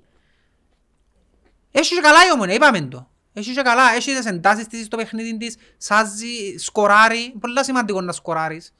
Πάρα πολλά σημαντικό. Επιστρέφει πίσω. Επιστρέφει πίσω που σκορ, παρόλο που χάνει, δείχνει την ψυχολογία της. Πολλά θετικά του τα πράγματα. Και εν τούτο που μετρώει το παράπονο, γιατί δεν βοήθησες την ομάδα ρε φίλε. Επόμενο μήνυμα. Τούτο. Ναι, για η Λίβερπουλ είπα σου, ότι νιώθα... Κάτσε τώρα, δάμε. Τι ωραίο πλάτο ρε φίλε. Ελήφθηκε ποτέ νοέξ. Συμπώ που κάπου... Ναι, τούτο θα μιλάει μου μια εξήγηση γιατί έχει τρεις χρονιές που κάνουν ελληματικών και ας το έχουν προγραμματισμό. Είπαμε το. Αν μπορούμε να δούμε. Αν παρακάτω. Τούτο θέλω να το βγάλεις στο podcast, είμαι στο αεροπλάνο να πάει Αμερική. Βάρτα στην μήπα και δες, να πεις οι παίχτες της δόξας να κάλυψαν το χορτάρι, πόσο καλύψαν παίχτες στην είχα κάτω. Εντάξει, ξέρεις τότε να σου παίξουν έτσι τις ομάδες άμα δέρνουν ρε. Λογικό. Να σου σπάσουν τον ρυθμό, να σου... Φυσιολογικό ρε το πράγμα, αδύναμος έτσι να με τότε να ασχοληθεί, με τι να ασχοληθεί. Ένα λεπτό να πάω στο story, θα φύγω από τα μηνύματα για να... Πώς θα δάμε... Το λοιπόν, εχθρική διαιτησία σε κάποια... Τι είναι το πράγμα με διαιτησία. Εντάξει, τι εννοείς εχθρική διαιτησία, ρε φίλε, είναι... Έχουμε το σαν Ομονιάρες να κλαίμε λίγο. Είναι καλύτερα να ασχολούμαστε με τούτον τόσο έντονα, παρόλο που ξέρουμε ότι το αποέλκουν τούτο. Είναι ασχολούμαι με το αποέλεση, ρε. Ναι ρε φίλε, ρωτώ και για μένα να τα ακούσω και εγώ, ότι πρέπει να προσπαθήσω και εγώ, αλλά αφού επηρεάζει με, είναι αλήθεια τούτο, έχουμε τον, ναι. Βάλω και αυτό μου μέσα. Απλά εν το δύο σου και... Να κάνουμε μόνο για η Λίβερπουλ και κανείς και εγώ θέλω να κάνουμε μόνο για η Λίβερπουλ. Α, έχει μια εκδαμή που μου είπε ανατροφή μωρός. Σε σχέση με τη συμπεριφορά που βρέθηκε, τούτο είναι ένα άλλο podcast, άλλου είδους. Το πράγμα. Ανατροφή μωρός σε σχέση με τη συμπεριφορά από την βρεφική ηλικία. Ναι, να τα αφήνετε να κάνουν και όπου θέλουν και να μην άστην που πάνω τους στην ηλικία. Στα μωρά παρεμβαίνουμε μόνο όταν υπάρχει κίνδυνος. Σοβαρός κίνδυνος. Σοβαρότατος κίνδυνος. Όχι τσακώθηκε με τον αρφόν του παρεμβαίνω. Α, έτσι να τα βρω. Εντάξει, αν και το μαχαίρι να σπούς και παρεμβαίνουμε. Το λάθος offside στο μάτσι της Λίβερπουλ είπαμε. Η Ομόνια ήταν καλή εχθές. Είναι εσύ σημασία. Ναι. Εσύ σημασία ότι έδερε. Ναι. Σημαντικό το ότι κέρδισε. Και ότι επέστρεψε που ήταν πίσω στο σκορ. Μιλούν πολύ για Λίβερπουλ, είναι αλήθεια ρε φίλε. Ένιωθα τόσο είναι τον εναδικιά που σβήσαν τηλεόραση, εγώ δεν ήθελα να το άλλο. Μετά το ακυρωθές, ο Σάιτες σβήσαν τηλεόραση, εγώ θα το άλλο, έναν τέχα. Μετά από εμάς ενάχτουν οι παρπέρες να μιλήσουν. Να μείνω μαζί τους να κάνω ένα. Μείνε μαζί τους να θέλεις. Φαινόμενα βία στα σχολεία, εντάξει. Έχει παρπέρες σήμερα. Ο Σαπίντο, ο φίλος μου ο Σαπίντο, σχόλιο για ο Σαπίντο. Φίλε, ο άνθρωπος είναι κλόου ρε φίλε, διασκεδαστής. Αν τα κάνουμε και ο Μουρίνιος τα πράγματα. ο Μουρίνιος είναι να επιδείξει και ανέργων. Έκαμνε τα για να τραβήσει την προσοχή πάνω του παραπάνω. Είναι στο βαθμό που έκαμνε τούτος. Ο Μουρίνιος είναι τρογκότσιν κάθε μάτσο ρε φίλε. Κοίτα, γιατί δεν του το διάσω ότι ζει παθιασμένα το παιχνίδι. Ρε φίλε, αφού μεταφέρει στην ομάδα του αρνητική ενέργεια και μόνοι τους νεύρους παίχτες ρε. Ο προπονητής πράζει λύνει ρεμία, πρέπει να ξέρει και ο Σοφρόνης έχει την ένταση και το πάθος και μεταφέρει την με σωστόν τρόπο. Ας το πω έτσι. Μπορείς στην προσωπική την ζωή να είναι ένας άνθρωπος ο οποίος να είναι γέλαρος. Δηλαδή το ποδόσφαιρο βγάλει σου ένστιχτα, ξέρεις άλλα. Δηλαδή εσύ είσαι το ίδιο να μαθωρισμά παντιά να πάνεις για καφέ. Γίναμε λίγο, δεν να σου πω. Μη μου άπτου ρε φίλε. Επίσης πέντου προβενείς να όρθες είσαι κοντός πέντου. Ναι, είναι μόνο τα καρακιοζλίκια ρε φίλε, καρακιοζλίκια αφού λαλό σου. Εντάξει ρε σιγά. Εγώ ήταν να γελάσω. Σύνοψη της καριέρας μου χρονολογικά. Ποιας? Της καριέρας μου. Της υγής σου. Λαλό μου λίγα που ευκάλεν τον Κούσουλον ότι εθιάβασαν το σωστά ο Σοφρόνης εχθές. Εγώ παιδιά ο Κούσουλος, εγώ είπα σου ξανά πρέπει να βάλεις στόπερ. Εγώ έτσι πιστεύω. Θα βοηθήσει παραπάνω να παίξεις στόπερ ο Κούσουλος. Επειδή ξέρει μπάλα. Επειδή ξέρει ένα κομμάπα για στόπερ. Ναι. Και έχει λίγο νου για να παίξει στόπερ. Εννοώ ποδοσφαιρικά όχι. Ναι, αλλά νομίζω ο Κούσουλος στα στόπερ χρειάζεται δίπλα του έναν μέντορα επειδή ξέρεις λίγο παρορμητικός. Ναι. Θέλεις κάποιον να σου λαλεί. Άρα καταλήγουμε πάντα. Δάμε να μην προσφέρεις σε έναν Κρέσπο. Να προσέχουμε τον Κάττον γιατί είναι ήρωας με το ρόστερ που είναι το ρόστερ. Ναι, ο Κάττος κάνει το maximum που είναι το ρόστερ και εγκρίμαν που είναι το ενισχύσα. Χαίρομαι που θωρώ κόσμο που αναγνωρίζει ότι ο Σοφρόνης είναι η διαφορά μας. Γιατί εκείνος είναι η διαφορά μας. Δεν είναι το ρόστερ μας η διαφορά, είναι ο Σοφρόνης η διαφορά. Είναι το ίδιο ρόστερ με πέρσι ρε παιδιά. Και ευρωβουλευτές εβάλαν μου και... Για τη Λίβερπουλ ρε φίλε στέλνουν μου συνέχεια πράγματι ρε φίλε. Και αν αδικία, είχε να ζήσω έτσι αδικία ρε φίλε. Γιατί είχε κότσιν, το άλλο που θέλω να πω. Είδες το βίντεο που σου στείλα του Μάρκ. Ναι. Που είμαι United. Τούν το πράγμα με το βάρ ρε φίλε. Το οποίο φριζάρουν τη φάση σε συγκεκριμένο σημείο. Το οποίο κάνει το να φαίνεται σαν να είχε φόνος. Είναι ένα διανόητο ρε φίλε. Ρε ο άνθρωπος έπαιξε την μάπαν. Επάτησε μπας στην μάπα, ξαναπάσουμε και πέρσι το πρόπερσι να θυματούμε ο Γιόρτιν Κόμες που επάτησε τον παίχτη της δόξας και σπάσε το πόιν του. Και λάλλου σου καλά ρε που ήταν να πατήσει αφού όπως κατέβαινε το πόιν του τυχαία έβαλε ο άλλος και πάτησε τον, έτσι έφτεν. Το ίδιο έκαμε και με Πασιρού ας πούμε που έβαλε το πόιν του. Αλλά αν το φριζάρεις πας στο replay σε εκείνο το σημείο εν τόν που λένε ότι πρέπει να μπεις μες στο μετάλλιο του παιχνιδιού σαν διαιτητής ρε φίλε. Τούτη η φάση τώρα ήταν εσκεμμένη η κίνηση να τον κλωτσίσει πας στο πόιν ρε. Αφού σαν όπως έβαλε το πόιν του πας στην μάπα, έτσι σε πας το που πάνω της μαπάς και το πόιντο συνέχισε τη φορά του και έτυχε και το πόιντο άλλο και αμέσως βραν πάνω. Τον Μπασιρού ήταν γεμάτο κίτρινη. Ναι ρε φίλε, δώσ' του κίτρινη, κότσινη ρε φίλε, κρεμάζεις μια ομάδα και έτσι που έλεγαν ο Σάνκλη ότι το πρόβλημα με τους διαιτητές είναι ότι ξέρουν τους κανόνες αλλά δεν ξέρουν το παιχνίδι. Πρέπει να είσαι λίγο μες την ψυχολογία του παιχνιδιού ρε φίλε. Πρέπει να είσαι λίγο να βάλεις τον νου σου να σκεφτείς σαν διαιτητής ότι τώρα το πράγμα λόγος να φύγω μια ομάδα με 10 παίχτες που το 20, λόγος το πράγμα. Δεν είπα σου, έκαμε το σκεμνέ, να φάει κότσινη, όχι, αλλά... Είμαστε σοβαροί ρε φίλε, εφρίζαρες μου το frame για μέ που φαίνεται σαν να και ευκάλεν το μαχαίριν και σφάξεν τον. Και εγώ τώρα σου κάνω έτσι το μαχαίριν και διώσου το, αν το κάνω εφρίζ και εσύ είσαι κάπως έτσι, να φαίνεται πάνω σε μασιρώσω. Ενώ μπορώ να βαστώ μια φέτα ψουμινή. Ναι, καταλάβες, η δύναμη της εικόνας πάλι. Οπότε, εκείνοι που χρησιμοποιούν το βάρ, ρε φίλε, πρέπει να μπει λίγο η λογική στους διαιτητές, να βάλουν τη λογική τους. Ρε, εν είσαι ικανοποιημένος στα τελευταία 2 χρόνια που τη διαιτησία είναι στην Κύπρο νόμος. Γιατί ήμασταν ικανοποιημένοι, Γιάννο μου. Γιατί ήταν ο Μάζιτς, εντάξει, ο οποίος δεν άκουε κανένου, έφερνε μόνο ξένους. Είχαμε top διαιτησίες τα τελευταία 2 χρόνια. Και η Ομόνια δεν έπιανε πρόθυμα τα τελευταία 2 χρόνια, έπιανε το Αποέλ και ο Άρης. Είχαμε top διαιτησίες όμως. Γιατί έφερνε καλούς διαιτητές, αφού φωνάζαν όλοι ήταν εναντίον του Μάζιτς, ρε. Γιατί δεν τους έκαναν τα χατήρκα τους, γιατί δεν τους άκουε. Οι Κυπρέοι διαιτητές. Όχι, τα σωματεία, οι ομάδες, οι πρόεδρων ομάδων ρε. Ευκέναν όλοι και φωνάζαν αντίον του Μάζιτς, αν τα θυμάσαι, όλοι. Εν τον εθελάσει. Γιατί δεν τους άκουε. Και έκαναν τσίνον που έθελε. Και λαλούσαν ότι έκαναν κλικ διαιτητών και βάλουν. Ναι, να κάνουν κλικ διαιτητών και ασφυρίζουν αμερόληπτα. Ναι. Τι σχέση είναι και ο διαιτητής με σέναν της Ομόνιας και του Αποέλ και σαν Όρθο και σαν Ελ και να σου κάνουν τα χατήρκα. Να σας πω για τους Κύπρους διαιτητές. Δέτε ποιοι είναι οι προέδροι του συνδέσμου διαιτησίας και δέτε ποιοι είναι οι διαιτητές. ούτε προσωπικότητα έχουν, ούτε φυσική κατάσταση έχουν. Θυμούμαστε τις περιπτώσεις που πιένασαν να κάνουν το Cooper Test και τέλος πάντων. Στην Ελλάδα δεν τα περνούσα σύν. Δεν περνούσαμε στην Ελλάδα ένα διάστημα και περιπέζαν τους. Και ούτε αμερόληπτοι είναι. Δηλαδή τώρα που ένας Κύπριος ζήτησε να πακάμε, ας πούμε ο ξένος Ιταλός που ήταν, που έκαμε τα λάθη στο Αποέλ Ομόνια. Ήταν ισορροπημένα τα λάθη, ήταν ματσουγές και από τη μια, ματσουγές και από την άλλη. Ήταν θέμα ελέγχου του παιχνιδιού που το έχασαν για με εκείνος. Ναι, αλλά επήραν το all the way έτσι και για τους δύο. Δηλαδή τέγιος έναν παιχνίδι με 17 κίτρινες, ξέρω 4 κότσινες και δεν έφυγε κανένας να πει. Τούτος είναι.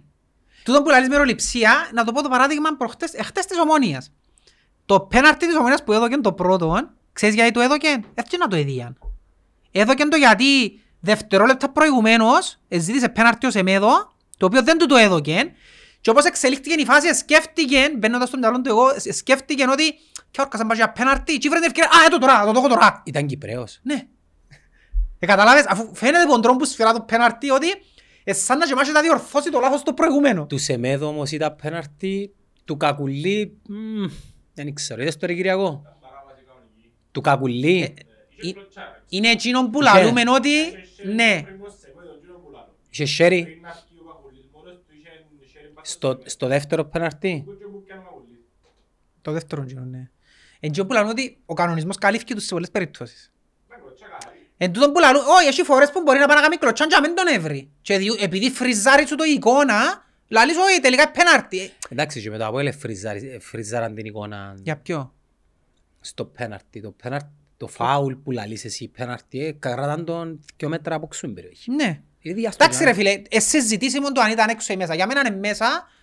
Τούτο είναι συζητήσιμο. Δηλαδή, να σου το πω αλλιώς. Εάν ο διαιτητής την ημέρα είναι δια φάουλ έξω εν περιοχή και όχι offside, να το δέχτω. Θέλω λέγκα αυτό. Νομίζω ήταν φάουλ και είναι η φάση καθαρά. Το offside ήταν γελιότητα για μένα. Ήταν γελιότητα. Δω και φάουλ έξω εν περιοχή, να σου πω εντάξει, άτε. Άτε. Ήταν κατώτερη των περιστάσεων όμως η Πάφος. Πολλά κατώτερη. 0 τελικές. Φίλε ήταν... Ρε φίλε τι απαιτήσεις έχεις μες στη Λευκοσία μετά που είναι. Μα εν τούτον που λαλούμε ότι αν είναι καλή άμυνα σου και κρατήσεις μες στο παιχνίδι και εκμεταλλευτείς μια δυο φάσεις που να βρεις να δέρεις. Που την άλλη όμως είναι μαραθώνιος ρε. Και πέρσι ξεκίνησε να αποέλειτα συν 4, συν 6. Όχι, ήταν συν 4. Το Αποέλ πέρσι έφτιαξε τον Σοφρόνη γιατί είχε αναπόλυες στα πρώτα παιχνίδια. Ήταν η Πάφος, έκαμε 8 νίκες σε Ρίβερς. Πάφος που ήταν. Ναι. Ναι, αλλά στα πλέον πήγε με συν 6 το Αποέλ. Ναι. Που τον Άρη. Άρα είναι μαραθώνιος. Τον Άρη συν 6. Ναι, τσάμε παίζουν οι αντοχές, παίζει το βάθος. Γι' αυτό σου λέω ότι το προάθλημα μετά ο Γενάρη ξεκινάει. Σημαντικό να καταφέρει και κρατηθείς κοντά το Γενάρη μπορεί να κοντέψουν τα play-offs.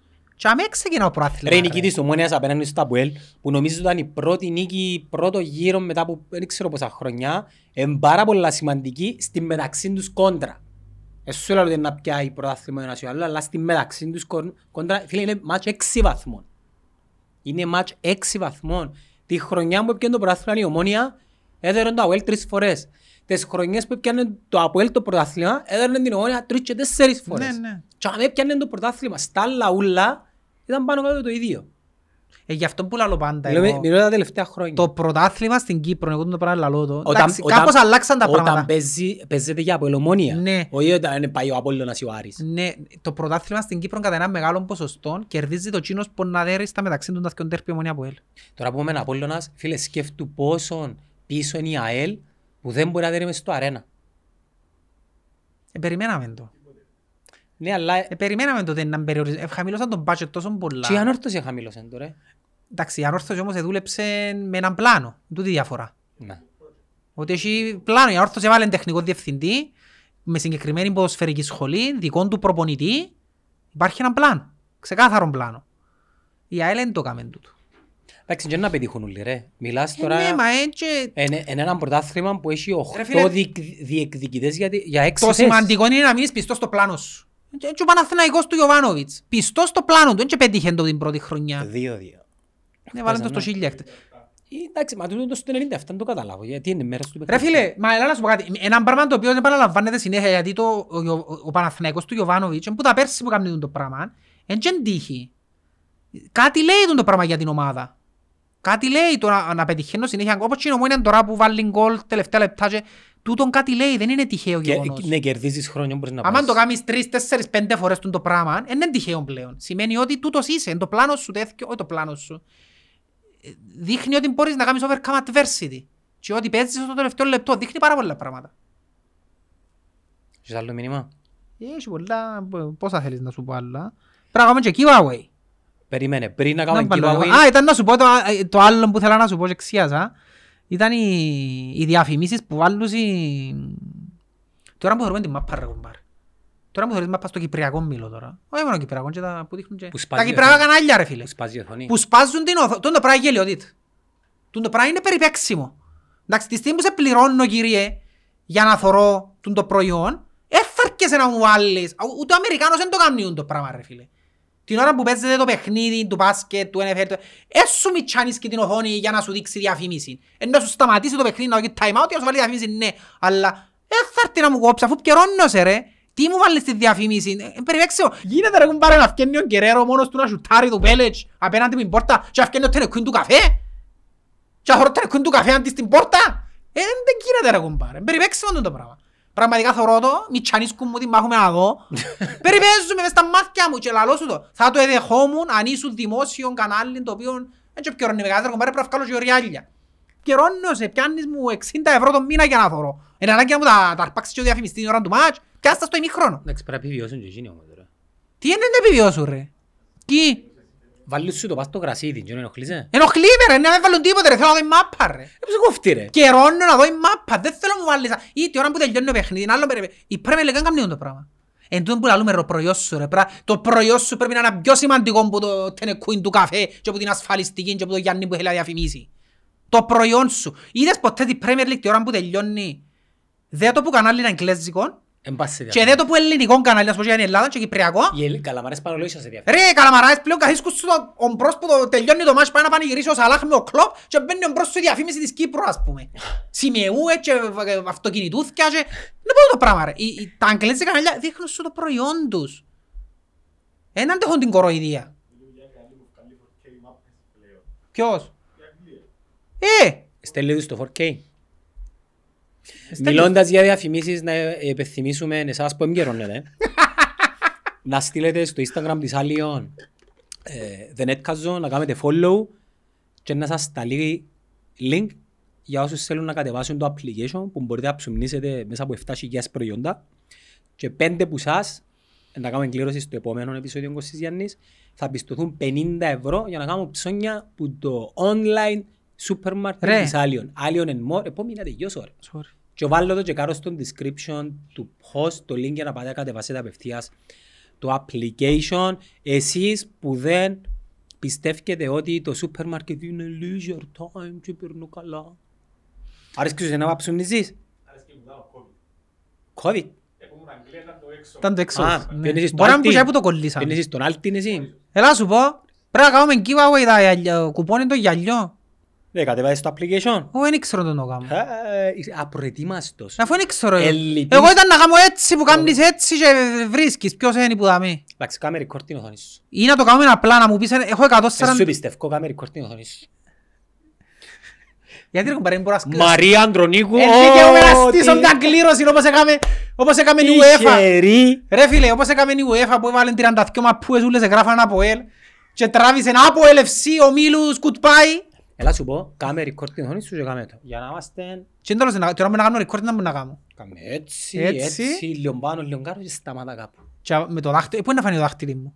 Είναι να πατήσω πας σε comment ας πούμε, έτσι, τι είναι να κάνω. Να πατήσεις πας σε comment ρε, για να πιέει παραπάνω. Είναι τώρα να πατήσω πας σε comment. Κάμε το ρε, πάτα ρε, Παναγία μου. Αχώθηκα.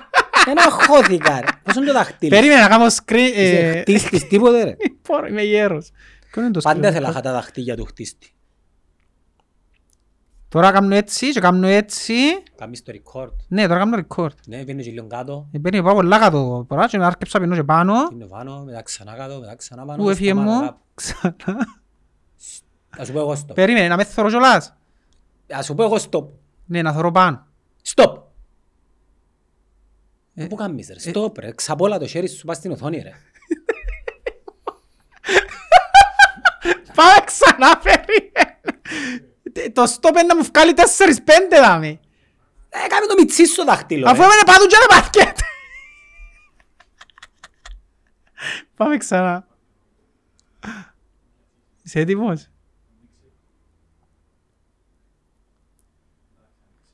Πίνε κάτω. Πάω πάνω, κάτω. Πίνε πάνω. Πίνε κάτω, να σου πω εγώ. Στοπ. Πάλι πατάς δυο φορές. Μια φορά δεν πάεις. Αφού σε είδα ρε, πάλι δυο φορές ρε. Εντάξει, ξανά. Ρε, απλά πράγματα ρε. Ρε φίλε, θέλω να κάνεις εσύ. Γιατί πατάς δυο φορές ρε. Δεν ξέρω, ας είναι. Κάμει bounce στο χέρι σου ρε. Ρε, τώρα που πατώ, αφού είναι μπάσκετ.